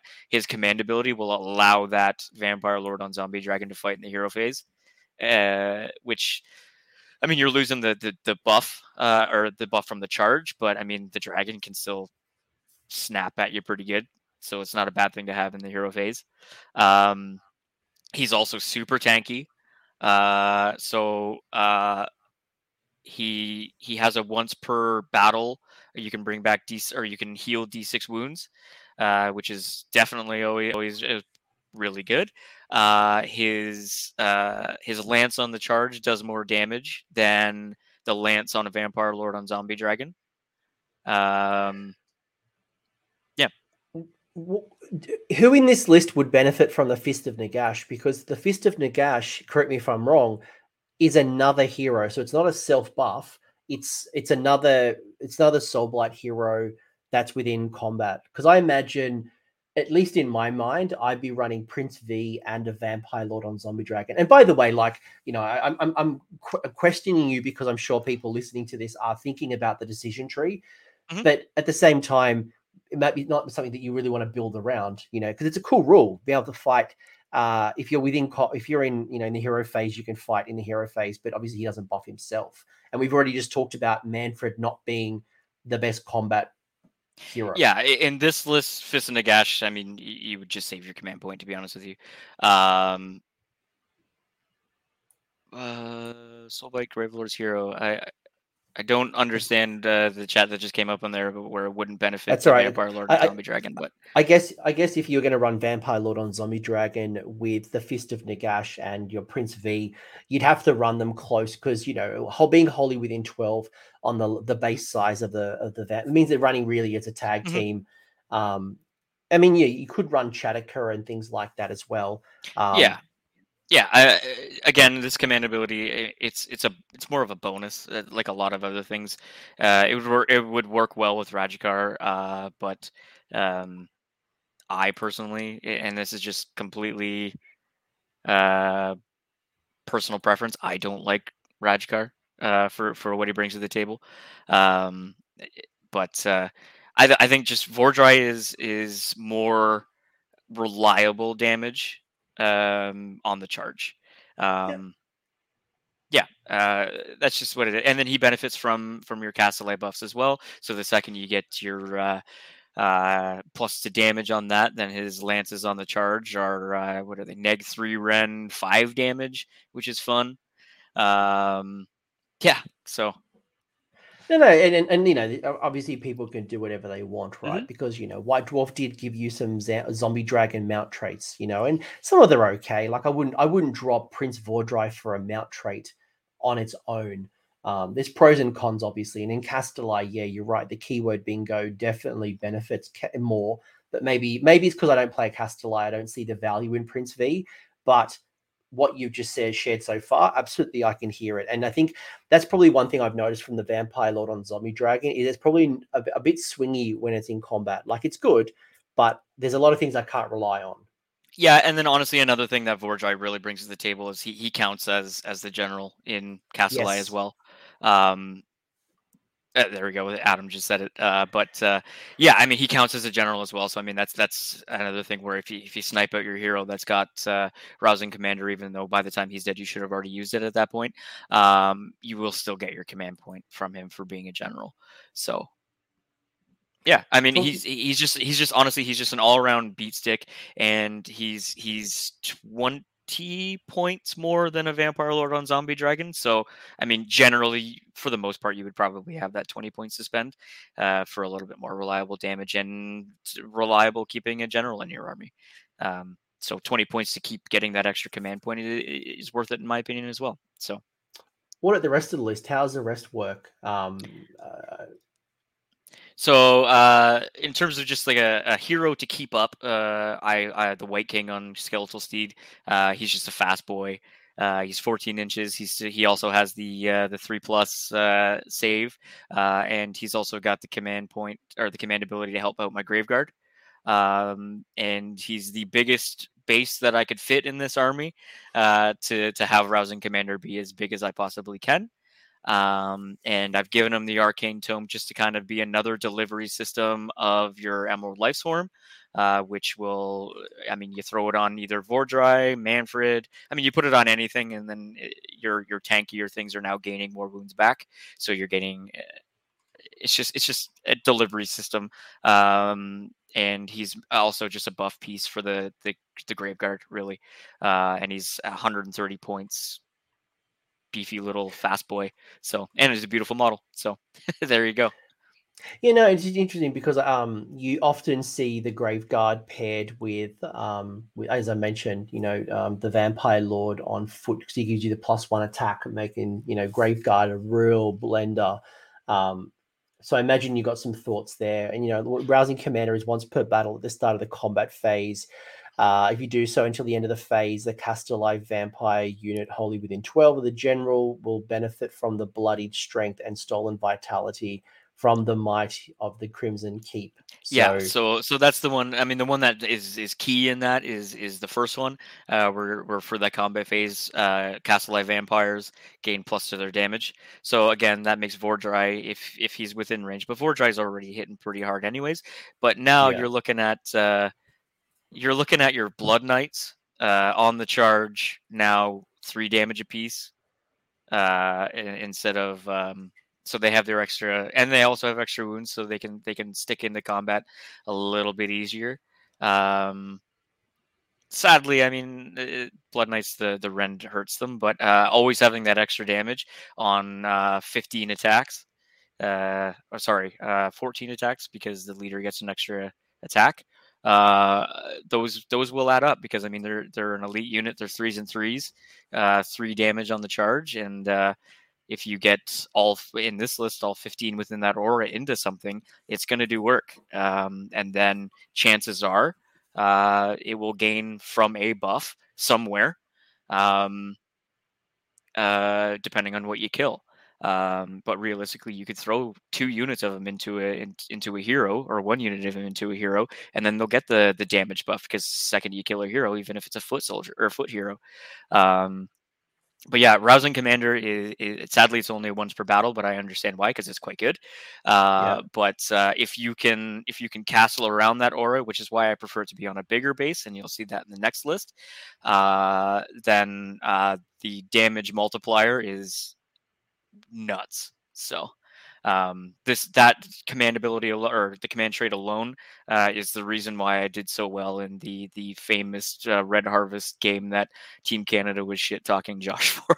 so well, well, let me ask you not about shit about poor old Josh, but let me ask you about the command trait because in the chat someone asked a really good question, and I could see where this would play out. Is you know the alternative someone might be tempted to to take Swift and Deadly, which allows you to re-roll charge rolls for those Kastelai units wholly within 12. So surely you'd want to be able to re-roll charges for the the um the, the blood knights, you know, the grave guard who might be popping out of the the um the grave site. Um, would that not be a better uh, benefit over a once per battle rousing commander? Um so I mean, uh, there's arguments for both, and and I think that's the uh, that's the beauty of this book. There's arguments that can go so many different ways, and it's all really dependent on playstyle. Uh, for me, the the rousing commander is all about your alpha strike. I'm going to kill you turn one, two, whatever, uh, but very quickly. Uh, rousing commander, uh, it, it, almost just gives me the um, the ability to do that much easier. whereas I have the the extra rerolls of charge, that's fine, but um, Blood Knights are fast enough, and this is where uh, I'll get into Blood Knights now. Uh, Blood Knights are a fast enough to to almost always have a half decent charge, but the good thing about them is uh, they can cycle charge, and generally always benefit from the buff to damage on the charge, uh, because they have an ability to do a normal move out of combat and because it's considered a normal move out of combat, they can always cycle charge. Uh, and the good thing about these guys is uh, if you're against, um, and now correct me if I'm wrong on the wording, but uh, uh it's a wound characteristic of less than four or three, I think, or something like that, and not on a mount. The Blood Knights can pass over what they're in combat with, and then all of a sudden they're charging in your backline. Three. We, You're talking the Riders three. of Ruin? Yeah, yeah, three. It's three. Uh, yeah. But then, I mean, you're doing the mortal wounds when you pass over them. But the, the key to this is, uh, I mean, you're looking at, um, and I'm so sorry, Josh, but uh, you're looking at Lumineth, where I'm now passing over your wardens, which are your screen, and your super elite army, and now I I now have potentially three units of Blood Knights that are charging techless. yeah right? And, and that's where they become sneaky as well because you might have thought you've screened me out, but if I'm able to pa- pass over you because uh, Blood Knights move uh, uh, ten inches, well, uh, there's a there's a half decent chance that I'm either passing over you, fighting your your squishy heroes in the back, or I'll just back out three inches and then recharge you and then get the buff again. Yeah, it's interesting actually. I was having a little laugh to myself because I remember when again the Soul Blight book came out and everyone saw this rule and they're like, "This is useless. This is this needs to be FAQ'd." And then and then like third edition hit a couple of months later, like, ah, this is how it yeah. works. Uh, it's a great rule. It's a really good rule, and they heal as well. And like blood yeah, I mean, great. Yeah, they get. I mean, uh, again, uh, they benefit from the hunger. Sadly, the Vargheists, I think, are the only vampire keyword thing in the book that don't benefit from it.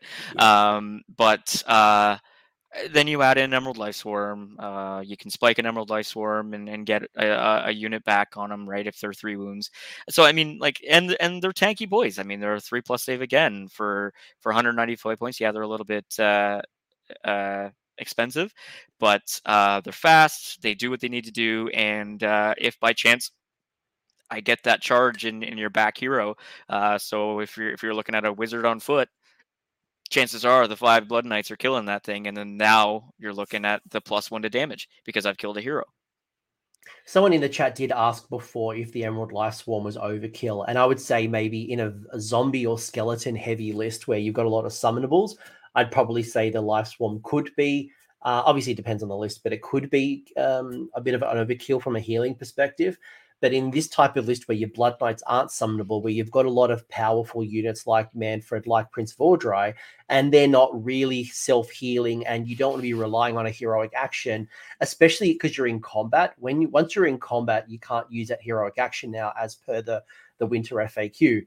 So getting a reliable heal and from some good spellcasters from the, you know in the army, I don't think for a second this is a bad decision in this particular list. No, because this this list and again these lists were written um so keep them like this is just uh, to show what this art this book can do.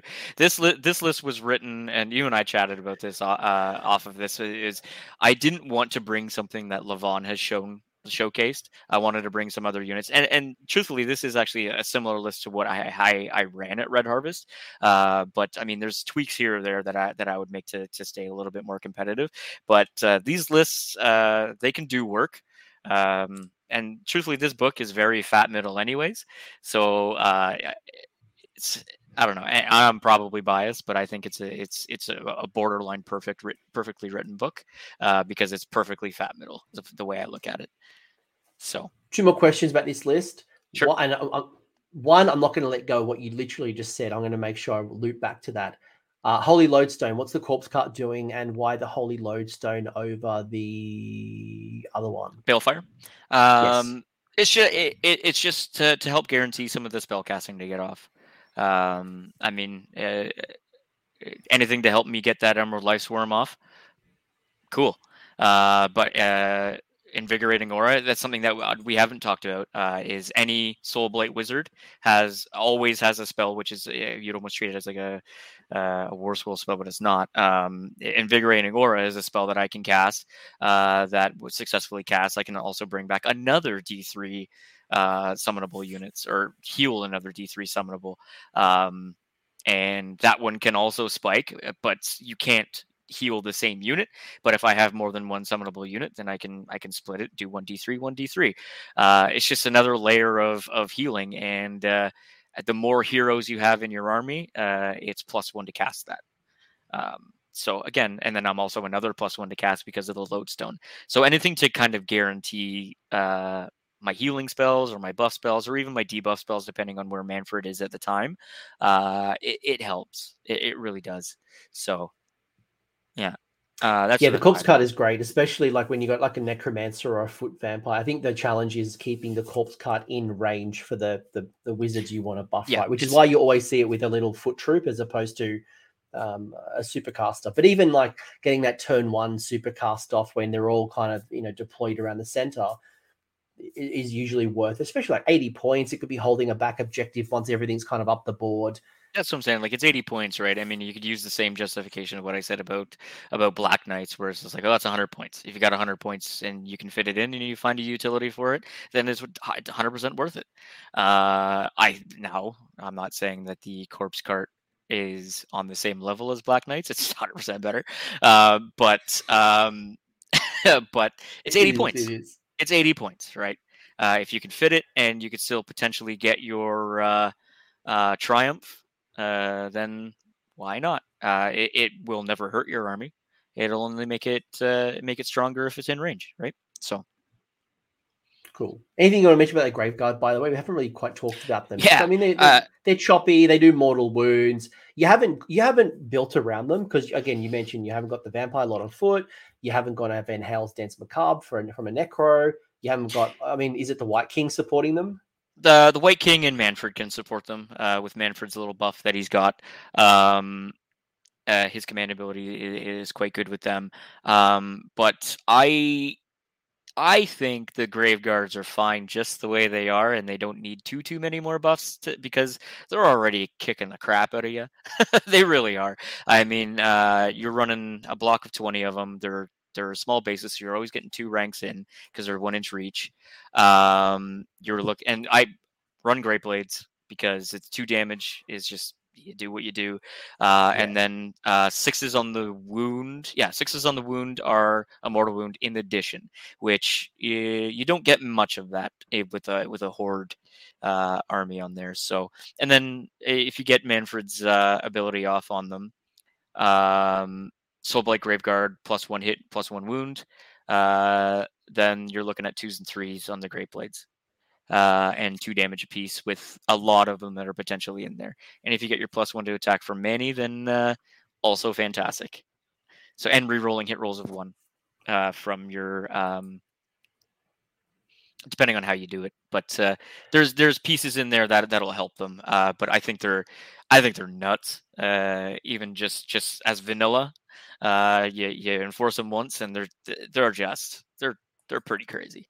So I think what I like about your list as well, Matt, is that when I come up against an opponent where I can see they've got one or two blocks of Graveguard and they've got the Vampire Lord or some other support unit, it's very clear on what I need to kill in order to shut down your attack.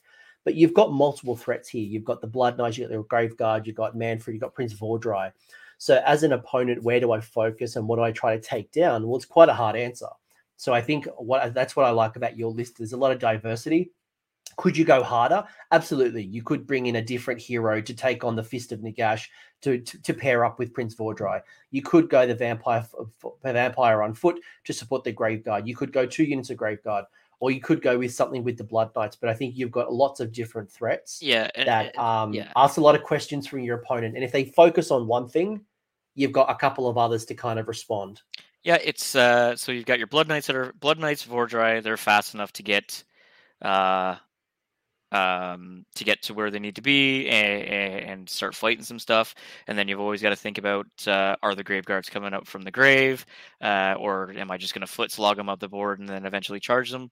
Probably going to get them up from the grave because I don't want them to get shot off the board. Uh, but who knows? I mean, it really depends on the game.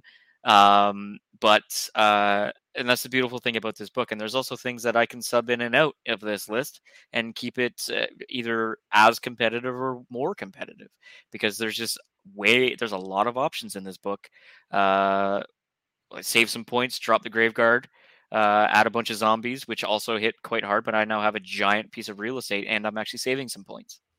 Um, so I mean, it's just it's it's it's fun. Uh, there's there's a lot of layering threats in Kastelai, uh, and it's it's it's a drastically different list than what you're seeing Levon running. Uh, and I'm not saying Levon's running it wrong because Levon has shown fantastic success and he's been playing really well with it. It's just not my style of of playing. Um, but it's the point of this list is to show that you that there isn't one way to play this book to be competitive and that's the purpose of these shows is never to show you that this is the one internet list that everyone should run and go be successful and go go smash your opponents. It's about showing the diversity. And if you want to see different things yes you can talk to Levon you've seen Alex on this channel as well. We've had a couple of Soulblight lists so you pick and choose what you like. Yep. and if you love Belladamma you want to build around you know the Avengorii or you want to build around something you know, even if you're, you know, Legion of Blood, you can take some ideas from this and go, right, well, what if I put uh, Blood Knights into Legion of Blood? Or what would Graveguard do if I put them into Blah? And you can, you know, mix and match. And, you yep. know, that's what this is all about. It's never I've, about the yeah. single internet list. Like I've run, I've run variations of this list uh, where one game Mannfred will be my absolute MVP. Um, on Jordan's channel, when I played against uh, his Stormcast with a variation of this list. I was running Vyrkos, so my it wasn't Prince V, it was a Vampire Lord on Zombie Dragon. But but Mannfred just teleporting around the board, just taking stuff. I mean, he was he was my abs- I had barely anything left on the board, and and he did uh, he was awesome. And, and, you know, is he not killing things? He could kill, you know, a couple of his foot soldiers, but his the utility of him just being exactly where you need him to be, wherever you want him, wherever you need him to be at that exact point, uh, it, it's fantastic. Um, is is he the be all and end all of this book? Absolutely not. Uh, and I think we, and I think we talked about that. We, we sub him out for other things, right? Mm-hmm. Belladamma, mm-hmm. Neffy, whatever, like you know, mm-hmm. vamp- generic vampire and zombie. Um, anything else you want to talk about with this list, or let's show off the other version of um, some alternative thinking around this? Yeah, no, I think uh, I think I've pretty well covered everything. I mean, the Warlord, we've done it. I mean, and then obviously I've got a Hunters of the Heartland in there. We all know what that does. Uh, How critical is it to your Blood Knights? It's fantastic. I mean, uh, if they're not taking extra mortal wounds, or or uh, I want that buff to to give them all out attack, uh, I can guarantee it being there. Um, because that's a unit of five. It's a small unit and it's an elite unit, uh, and I want to be able to buff them to maximize their potential uh, while they're still on the board. So how how important or how how important is it to protect from like an unleash? I'm sorry, like a raw. Uh, I, I wouldn't say it's critical, but I mean it's fantastic to have. Uh, being able to again, being able to, and well, you you probably never need to inspire them, but having all out attack uh, with them. I mean, hitting on hitting on twos with their regular attacks, especially when they've charged, you're just guaranteeing that extra, uh, guaranteeing a little bit more damage to get through. Um, it's all about it's all about maximizing the potential and uh, being able to to mitigate debuffs or or things that prevent me to do what I need to do. Um, Hunters of the Heartland is, is fantastic for that in this in this edition. So. I guess I only ask you because if someone was thinking about this type of list, but in like a battle reg, what are you giving up in order to do hunters? And yes, you know, all that attack and all that defense bring it down to a two up, and you know, obviously you can save stack with Mystic Shield and blah blah blah.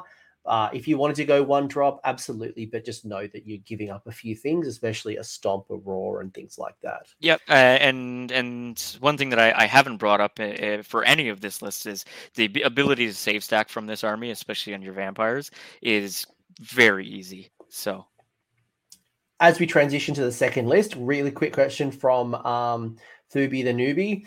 Um, what about the arcane tome on the Wight King? Why did you do that as opposed to the Kastelai artifacts? Uh, so for me, I uh, because I just wanted another delivery system of Emerald Lifeswarm, to be completely honest with you, um, and then having the ability of uh, having something else cast uh, Mystic Shield uh, onto a unit that I need to or I want to have it it's just there, and then I can free up uh, Mannfred to cast his two debuff spells, and then Prince Vhordrai, I free him up to be able to cast Pinions or his War Scroll spell to give him plus one attack and wound, or plus one to hit and wound. Uh, and one thing that we didn't talk about was Vile Transference because Gargants are a thing. Um, is uh, you put Vhordrai in, in combat. While what for the people that don't know what Vile Transference is, it's a it's a spell that uh, a unit uh, within three inches of it. If it's successfully cast, I roll a dice equal to the wound characteristic. So now you're looking at just sniping out heroes, uh, or sorry, uh, monsters. And why I say Gargants is the thing because uh, it's either 35 or 40 wounds. I was going to say it happened to me against my 40 wound general. Like, uh, jerk. did he did he double spike it? because then that uh, 40 no, no no there was no double spike because then that that 40 40 dice now becomes 80 dice and uh uh as you take a mortal wound then Vhordrai also heals up. So that's it's just another another way of healing keeping Vhordrai on the board as well. So. Yeah no no, it's very cool. And like this is why I, I like the Soul Blight book because there's a lot of little techie pieces and um, you've got a lot of things you can move around and, and manipulate and adapt as best as you can to uh, the competitive meta. So um, the alternative kind of build, and I see we've got um, Yuri. Yuri's all fired up because now I think we're cooking with gas now.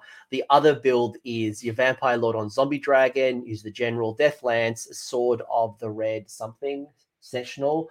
Uh, and then you've got the mount trait, one of the white dwarf mount traits, which allows you to re-roll that breath attack. Yep. Uh, and then you've also got flaming weapon as the universal spell lore, Prince V with pinions, and you've gone the Coven Throne um, with vile transference. So nice to see a wizard wagon around. You've got two units of Blood Knights, a unit of 40 zombies, uh, and then a unit of Blood Knights. you've got three units of Blood. Well, I don't know why I've done that. Um, and then you've got Hunters and Battle Reg. So it, it might have been how I submitted it to you because I was just like, oh shit, I have, I have, I have room for five more Blood Knights. Sweet. Um, but yeah, uh, so this is so where I put the Battle Reg. reg. I do yeah. have a battle reg. I mean, again, uh, it's it's five drops, uh, but uh, uh, I mean, I very well could have done Hunters of the Heartland in there, but I mean, there are there are units or games out there where you're going to see something uh, where you're not running into the battle reg, and five might actually get you the, the turn one, right? So you you never know. Uh, but I still have hunters, uh, and I just with this list, I didn't really need uh, the extra spell um, on on Mannfred. They were taking the two spells on Mannfred to being able to cast both of the Necromancer spells is the reason why I did it. Because again, I can't I can't reiterate enough that those that spell lore is fantastic. Mm. Um, mm. But uh, yeah. Um, as, How does this list play differently to what we previously? Because there's some commonality, right? You've got Prince V, and you got a block of three Blood Knights. You know that that core is there, um, but then you've interchanged some bodies with the zombies. No Graveguard. We've got zombies instead. You know, you've lost Manny, you've lost the White King on Steed, and instead you've got another combat threat in the Vampire Lord on Zombie Dragon, and you've got that Coven Throne utility piece, right? So what's the difference between the two? How do they obviously play differently, and what what are you building around here versus what we didn't go through?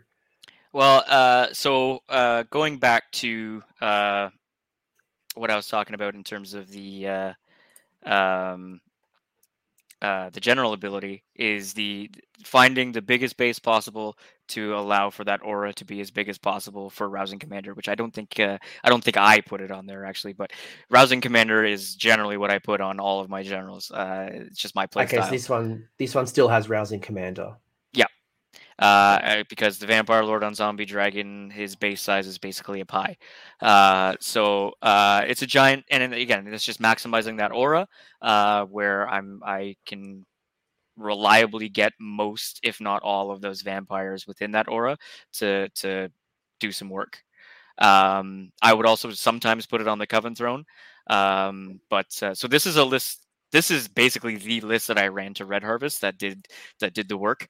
Um, and it's a lot of damage. Yeah, you're right, Yuri. Um, uh, I was just rereading this uh, the sword. I'm like, oh, what does that sword do? And I just looked at it. I'm like, yes, I can't wait to talk about this. This is my type of list. I yeah. am a Timmy. I love to run monsters. Um, talk to me about how. Yeah, tell me how this plays out. All right, so uh, much like Prince Vhordrai, whatever generally whatever you point that Vampire Lord on Zombie Dragon at, it's gonna either kill it or do some work to it. You throw it into a giant unit or something. Now you're looking at uh, the sword of the uh, the that thing. Uh, the sword. Half the crap in this book you can't even pronounce. That's the only thing I don't like about it. But uh, but uh, that artifact, uh, you kill a model, similar to what the hunger would be. You kill a model and then you get the heal. With this one, you kill any model. It could just be it could be a, a, a git, right? Uh, then you're looking at a, a wholly within 12 uh, inch aura. Um, uh, yeah, wholly within 12 inch aura, where I'm adding one to wound. Uh, yeah, and now I am I'm looking at uh, the pie plate again. That 12 inch aura around that pie plate is a pretty big aura, where things are going to be uh, plus one to wound. Um, so yeah, I mean, does that mean you're fighting first with him? Like he's always you want to get him in first fight, and then I think, yeah, um, again, I, I, would say for the most part, yeah, probably. Uh, just to just to, to get that buff going. Uh, but if it makes sense for me to go into Vhordrai, where like Vhordrai, to be honest with you, Vhordrai and and Yuri's Yuri's seen it. Uh, Vhordrai has the capability of of potentially one shotting a Gargant. Um, you got to really spike you got to really, really spike uh, those rolls. But I mean, if you do, it happens. I didn't do it against Yuri. Uh, Yuri Yuri's game was a little bit more of a grind uh, at that same tournament, but uh, the game before him, I did it to another Gargant player where uh, I did some work to him. Um, but it, it's all a matter of where it makes sense. Uh, for the most part, you would probably do the Vampire Lord on Zombie Dragon just to, to get that buff out there. Um, but yeah, uh, it's just the ba- I call this list the Bash Brothers for a reason because Vhordrai and the Vampire Lord and Zombie Dragon are just gonna absolutely shred some things. So, what does the Deathlance profile look like if you put down Flaming Weapon? uh, and then you charge with the death lance because the death lance gives you what an additional rend minus one and plus two damage. So the death lance on yeah, so the death lance on a vampire lord on zombie dragon on the charge you add two to damage and you add one to rend. Uh, so now you're looking at uh, four damage, uh, rend two, but then you add flaming weapons to the death lance. So now you're looking at extra damage on that. And then you add the Kastelai buff to get another plus one damage. So we're looking about five damage a piece for the ch- on the charge, and then of course when you kill something, you then give the plus one to wound aura to everything else, and you've obviously got Prince Vhordrai's Fist of Fist of Nagash that allows you to fight in the hero phase, and obviously that won't work because the plus one to wound buff only works in that phase, but if he's stuck in combat and um, you've got, you know, you, you, you have a great hero that can fight himself out with that fist of Nagash. Yeah, but I mean, like, if if by chance uh, how I've got them layered into each other, um, Yeah, Levon's right. I mean, uh, that's that would be one of the main reasons why you take Prince V. Uh, going back to the point is is on the charge, his rend is actually better. Uh, that so that just goes back to the argument of the more reliable damage. But uh, when when you if I by chance I get to to fight a vampire lord on zombie dragon in the hero phase, um, well, uh, I mean, yeah, I don't benefit from the charge buff, but his zombie's gonna his uh, his the dragon's gonna do work too, right? So if I've got to kill three three models or take off five wounds or something like that out of that, chances are I can do it and then get and free him up in the movement phase. So sometimes it's worth it, sometimes it's not.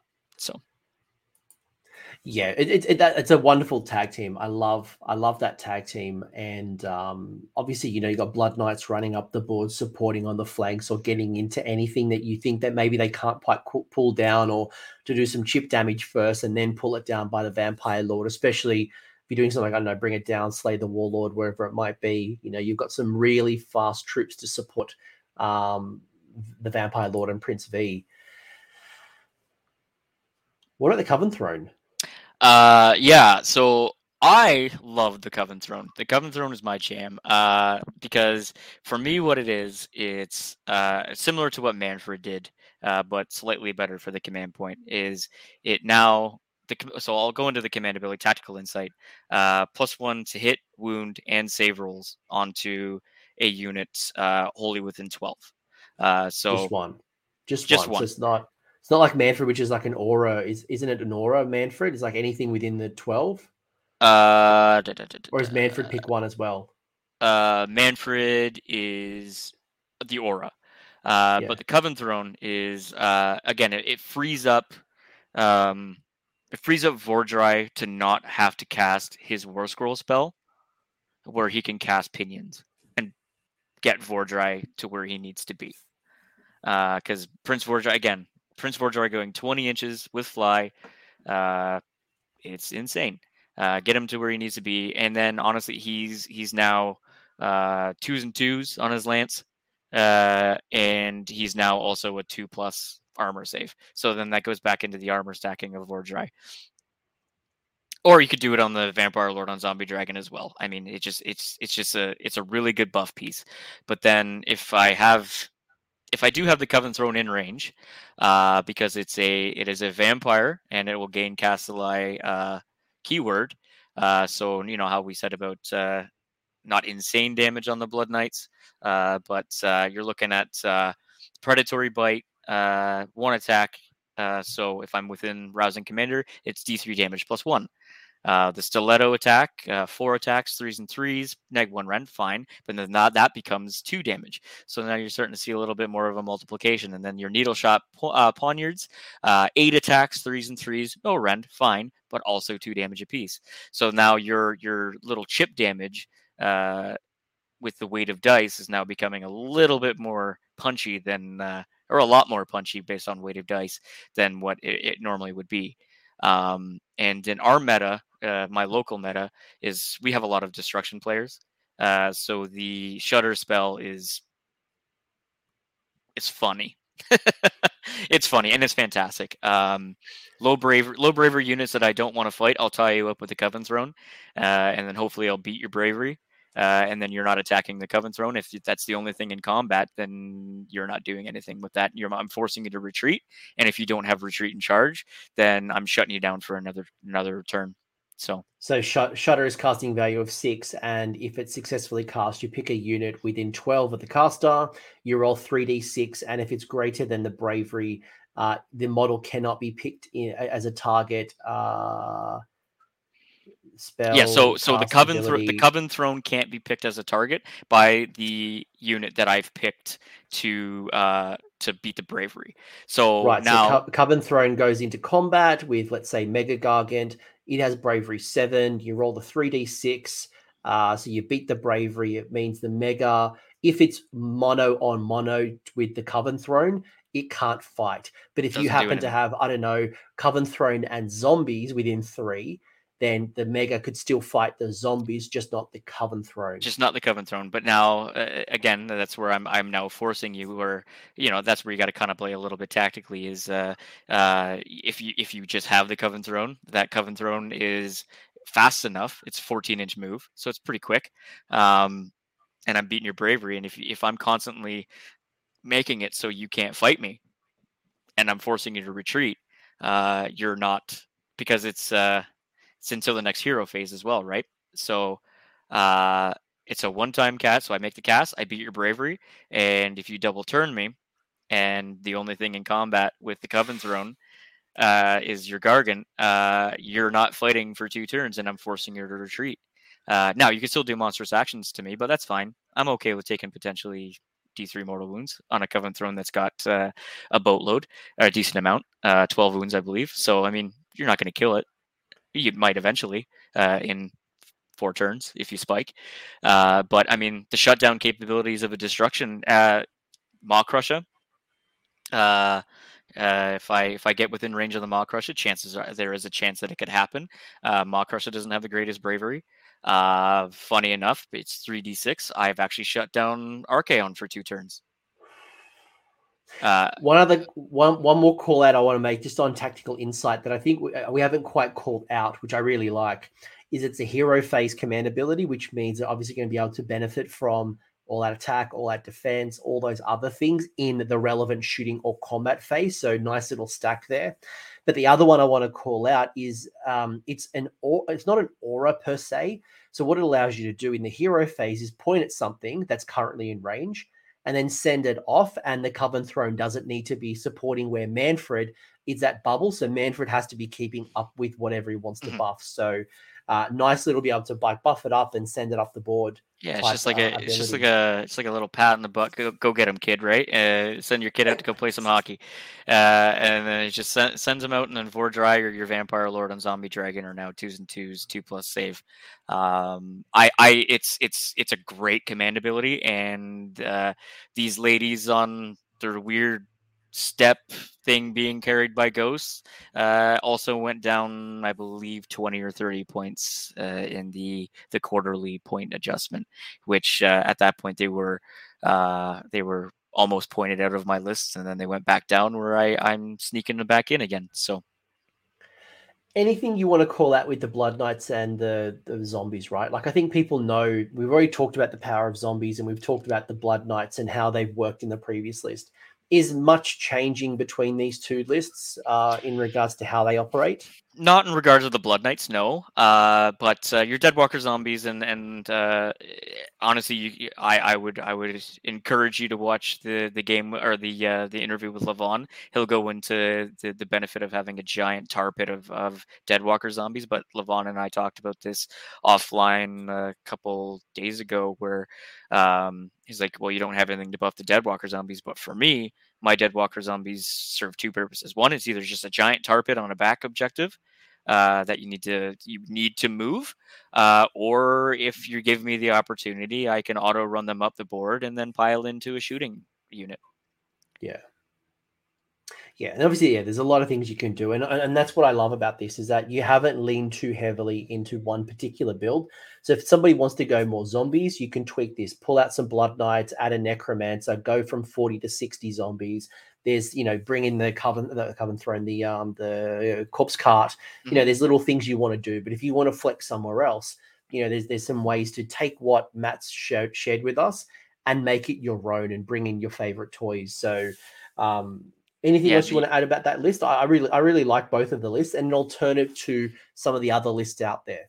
No, I think uh, uh, I, I, was just really happy to show that you can you can build an elite army uh, with this book and still remain scary. Um, uh, yeah, so some might call it all elite. Uh, wrestling. There we go. AE dub, AE dub.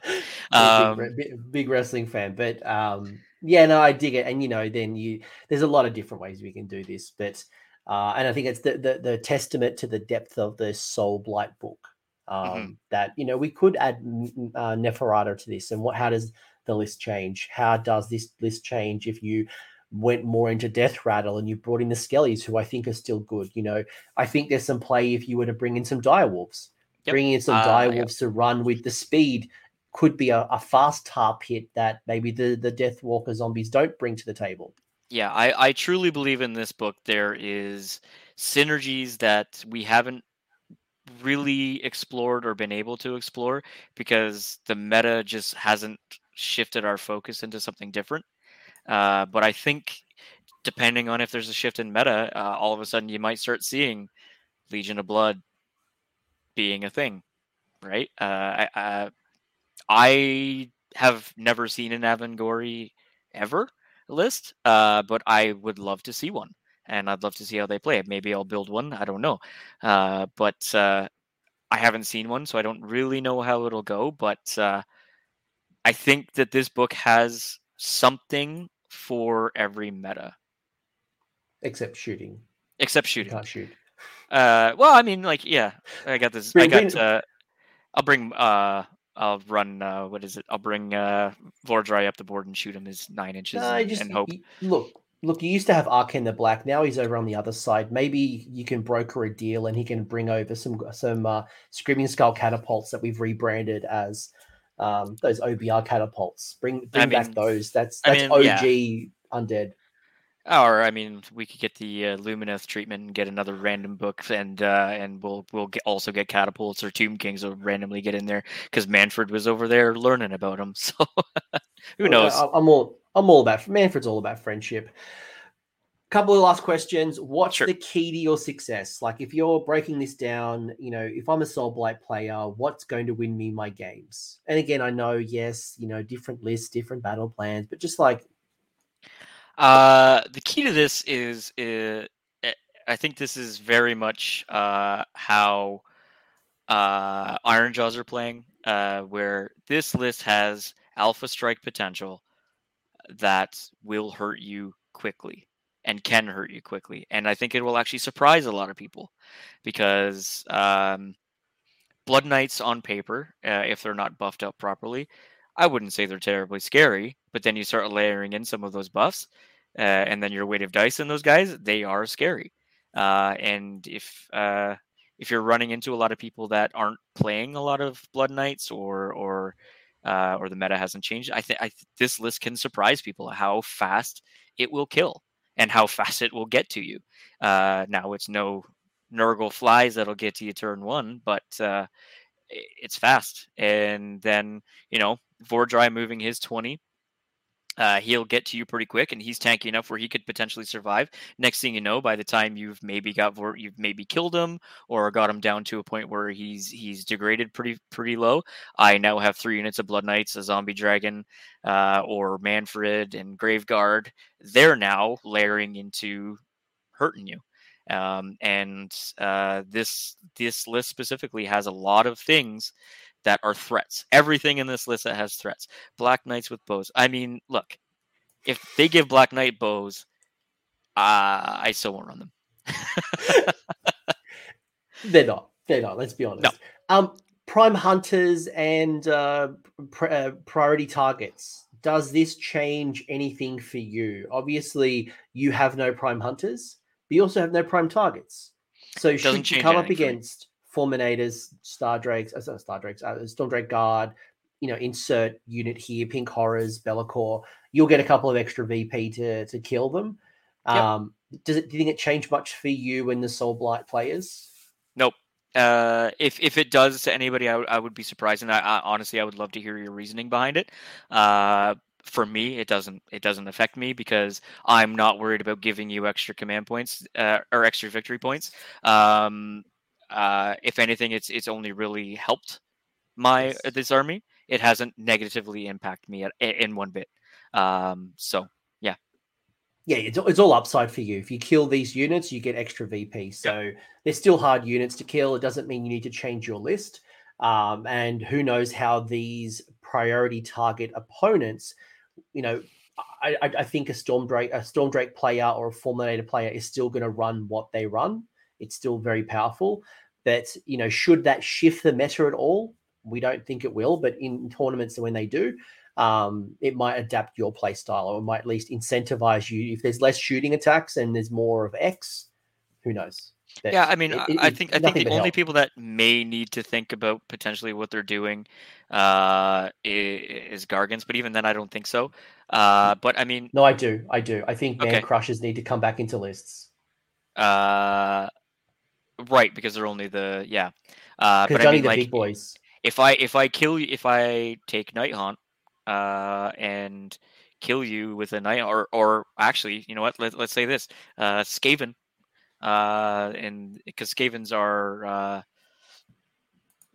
they're the the lower meta one guys, right? Where if I any of any Skaven kills a, a primary target, Yeah, then like Gloomspite gets, and there's a few of them that are like uh, But, prim- primary uh, hunters. At our last GT, we saw how powerful Skaven can be. Uh, and if Yuri's still in here, I'm sorry I brought this up, buddy. Uh, but Is that uh, Trentinelli? Was that Anthony Trentinelli who was doing really well with the Skryre, Mortal Wound, uh, Vanquil type? Yeah, Yep.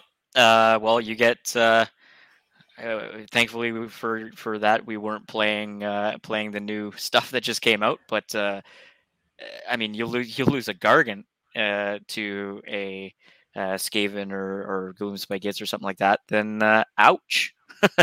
There's potentially five victory points just by losing your guy. Six maybe actually if you Yeah. if you do bring it down or whatnot, right? So Second last question. Adam actually brought it up. I wasn't planning on asking you, but I think it's an important question. Not specifically what Adam's saying, but Nagash.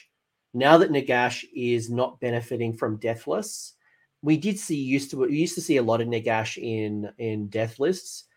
Would you be? Are you thinking about him in your list? Like, would you bring the the, the big bad booty daddy to a Soul Blight list? Um, I tried, uh, and I think in Soul Blight, I think there are uh, there are still very expensive units that I need. Uh, I would like to have in my list. Uh, now that being said, I I, I think right now Nagash's only home is Nighthaunt. Uh, simply because the Nighthaunt spell lore is friggin' great. If they just don't have the wizards that can get close enough to uh, to use them, well, now they have Nagash. And, and honestly, I think that's the only time the the only home for Nagash right now. He doesn't benefit anything from OBR. Um, I don't think he really benefits too too much from being in Soul Blight. Um, actually, I don't think he benefits at all, truthfully. Um, but uh, yeah, uh, Nighthaunt has the the abilities to bring back models as opposed to wounds, uh, where Nagash's thing will help with that, uh, but not not in in Soul Blight, sadly. Um, so I probably wouldn't bring him until he got his Deathless back. If Nagash had a Deathless either on the War Scroll or at least got that from his allegiance, cool, different story. But right now, as it stands, no, I think you've got too many good hero choices natively that you don't in and multi wound heroes, and that's why Nick, he works really well with Nighthaunt because they lack those ten wound or more heroes. You don't need that. You've got so many ten plus heroes, those commander models that you don't need him. he doesn't need to be in there. And, and truthfully, I can take uh, I, I can run my Bash Brothers list, uh, both both uh, Vampire, Zombie, Dragon Boys, uh, for the same amount of points as Nagash. so yeah. Final question: uh, Do you have any deployment tips for me? Like, how do I? And again, yes, battle plan, terrain, opponent. Any advice for me how I deploy? Um, I think I think you can be a little bit more aggressive in your deployment than you think. Uh, even though you have uh, low model count, um, I, I I think we are tanky enough to to withstand a few things.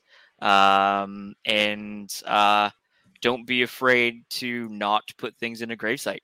Uh, I think use your grave sites as the advantage of let them deploy thinking you might do it. And then if you don't do it, then maybe they've deployed too defensively where they've opened up the middle of the board for you to get to, to where you need to be without using grave sites.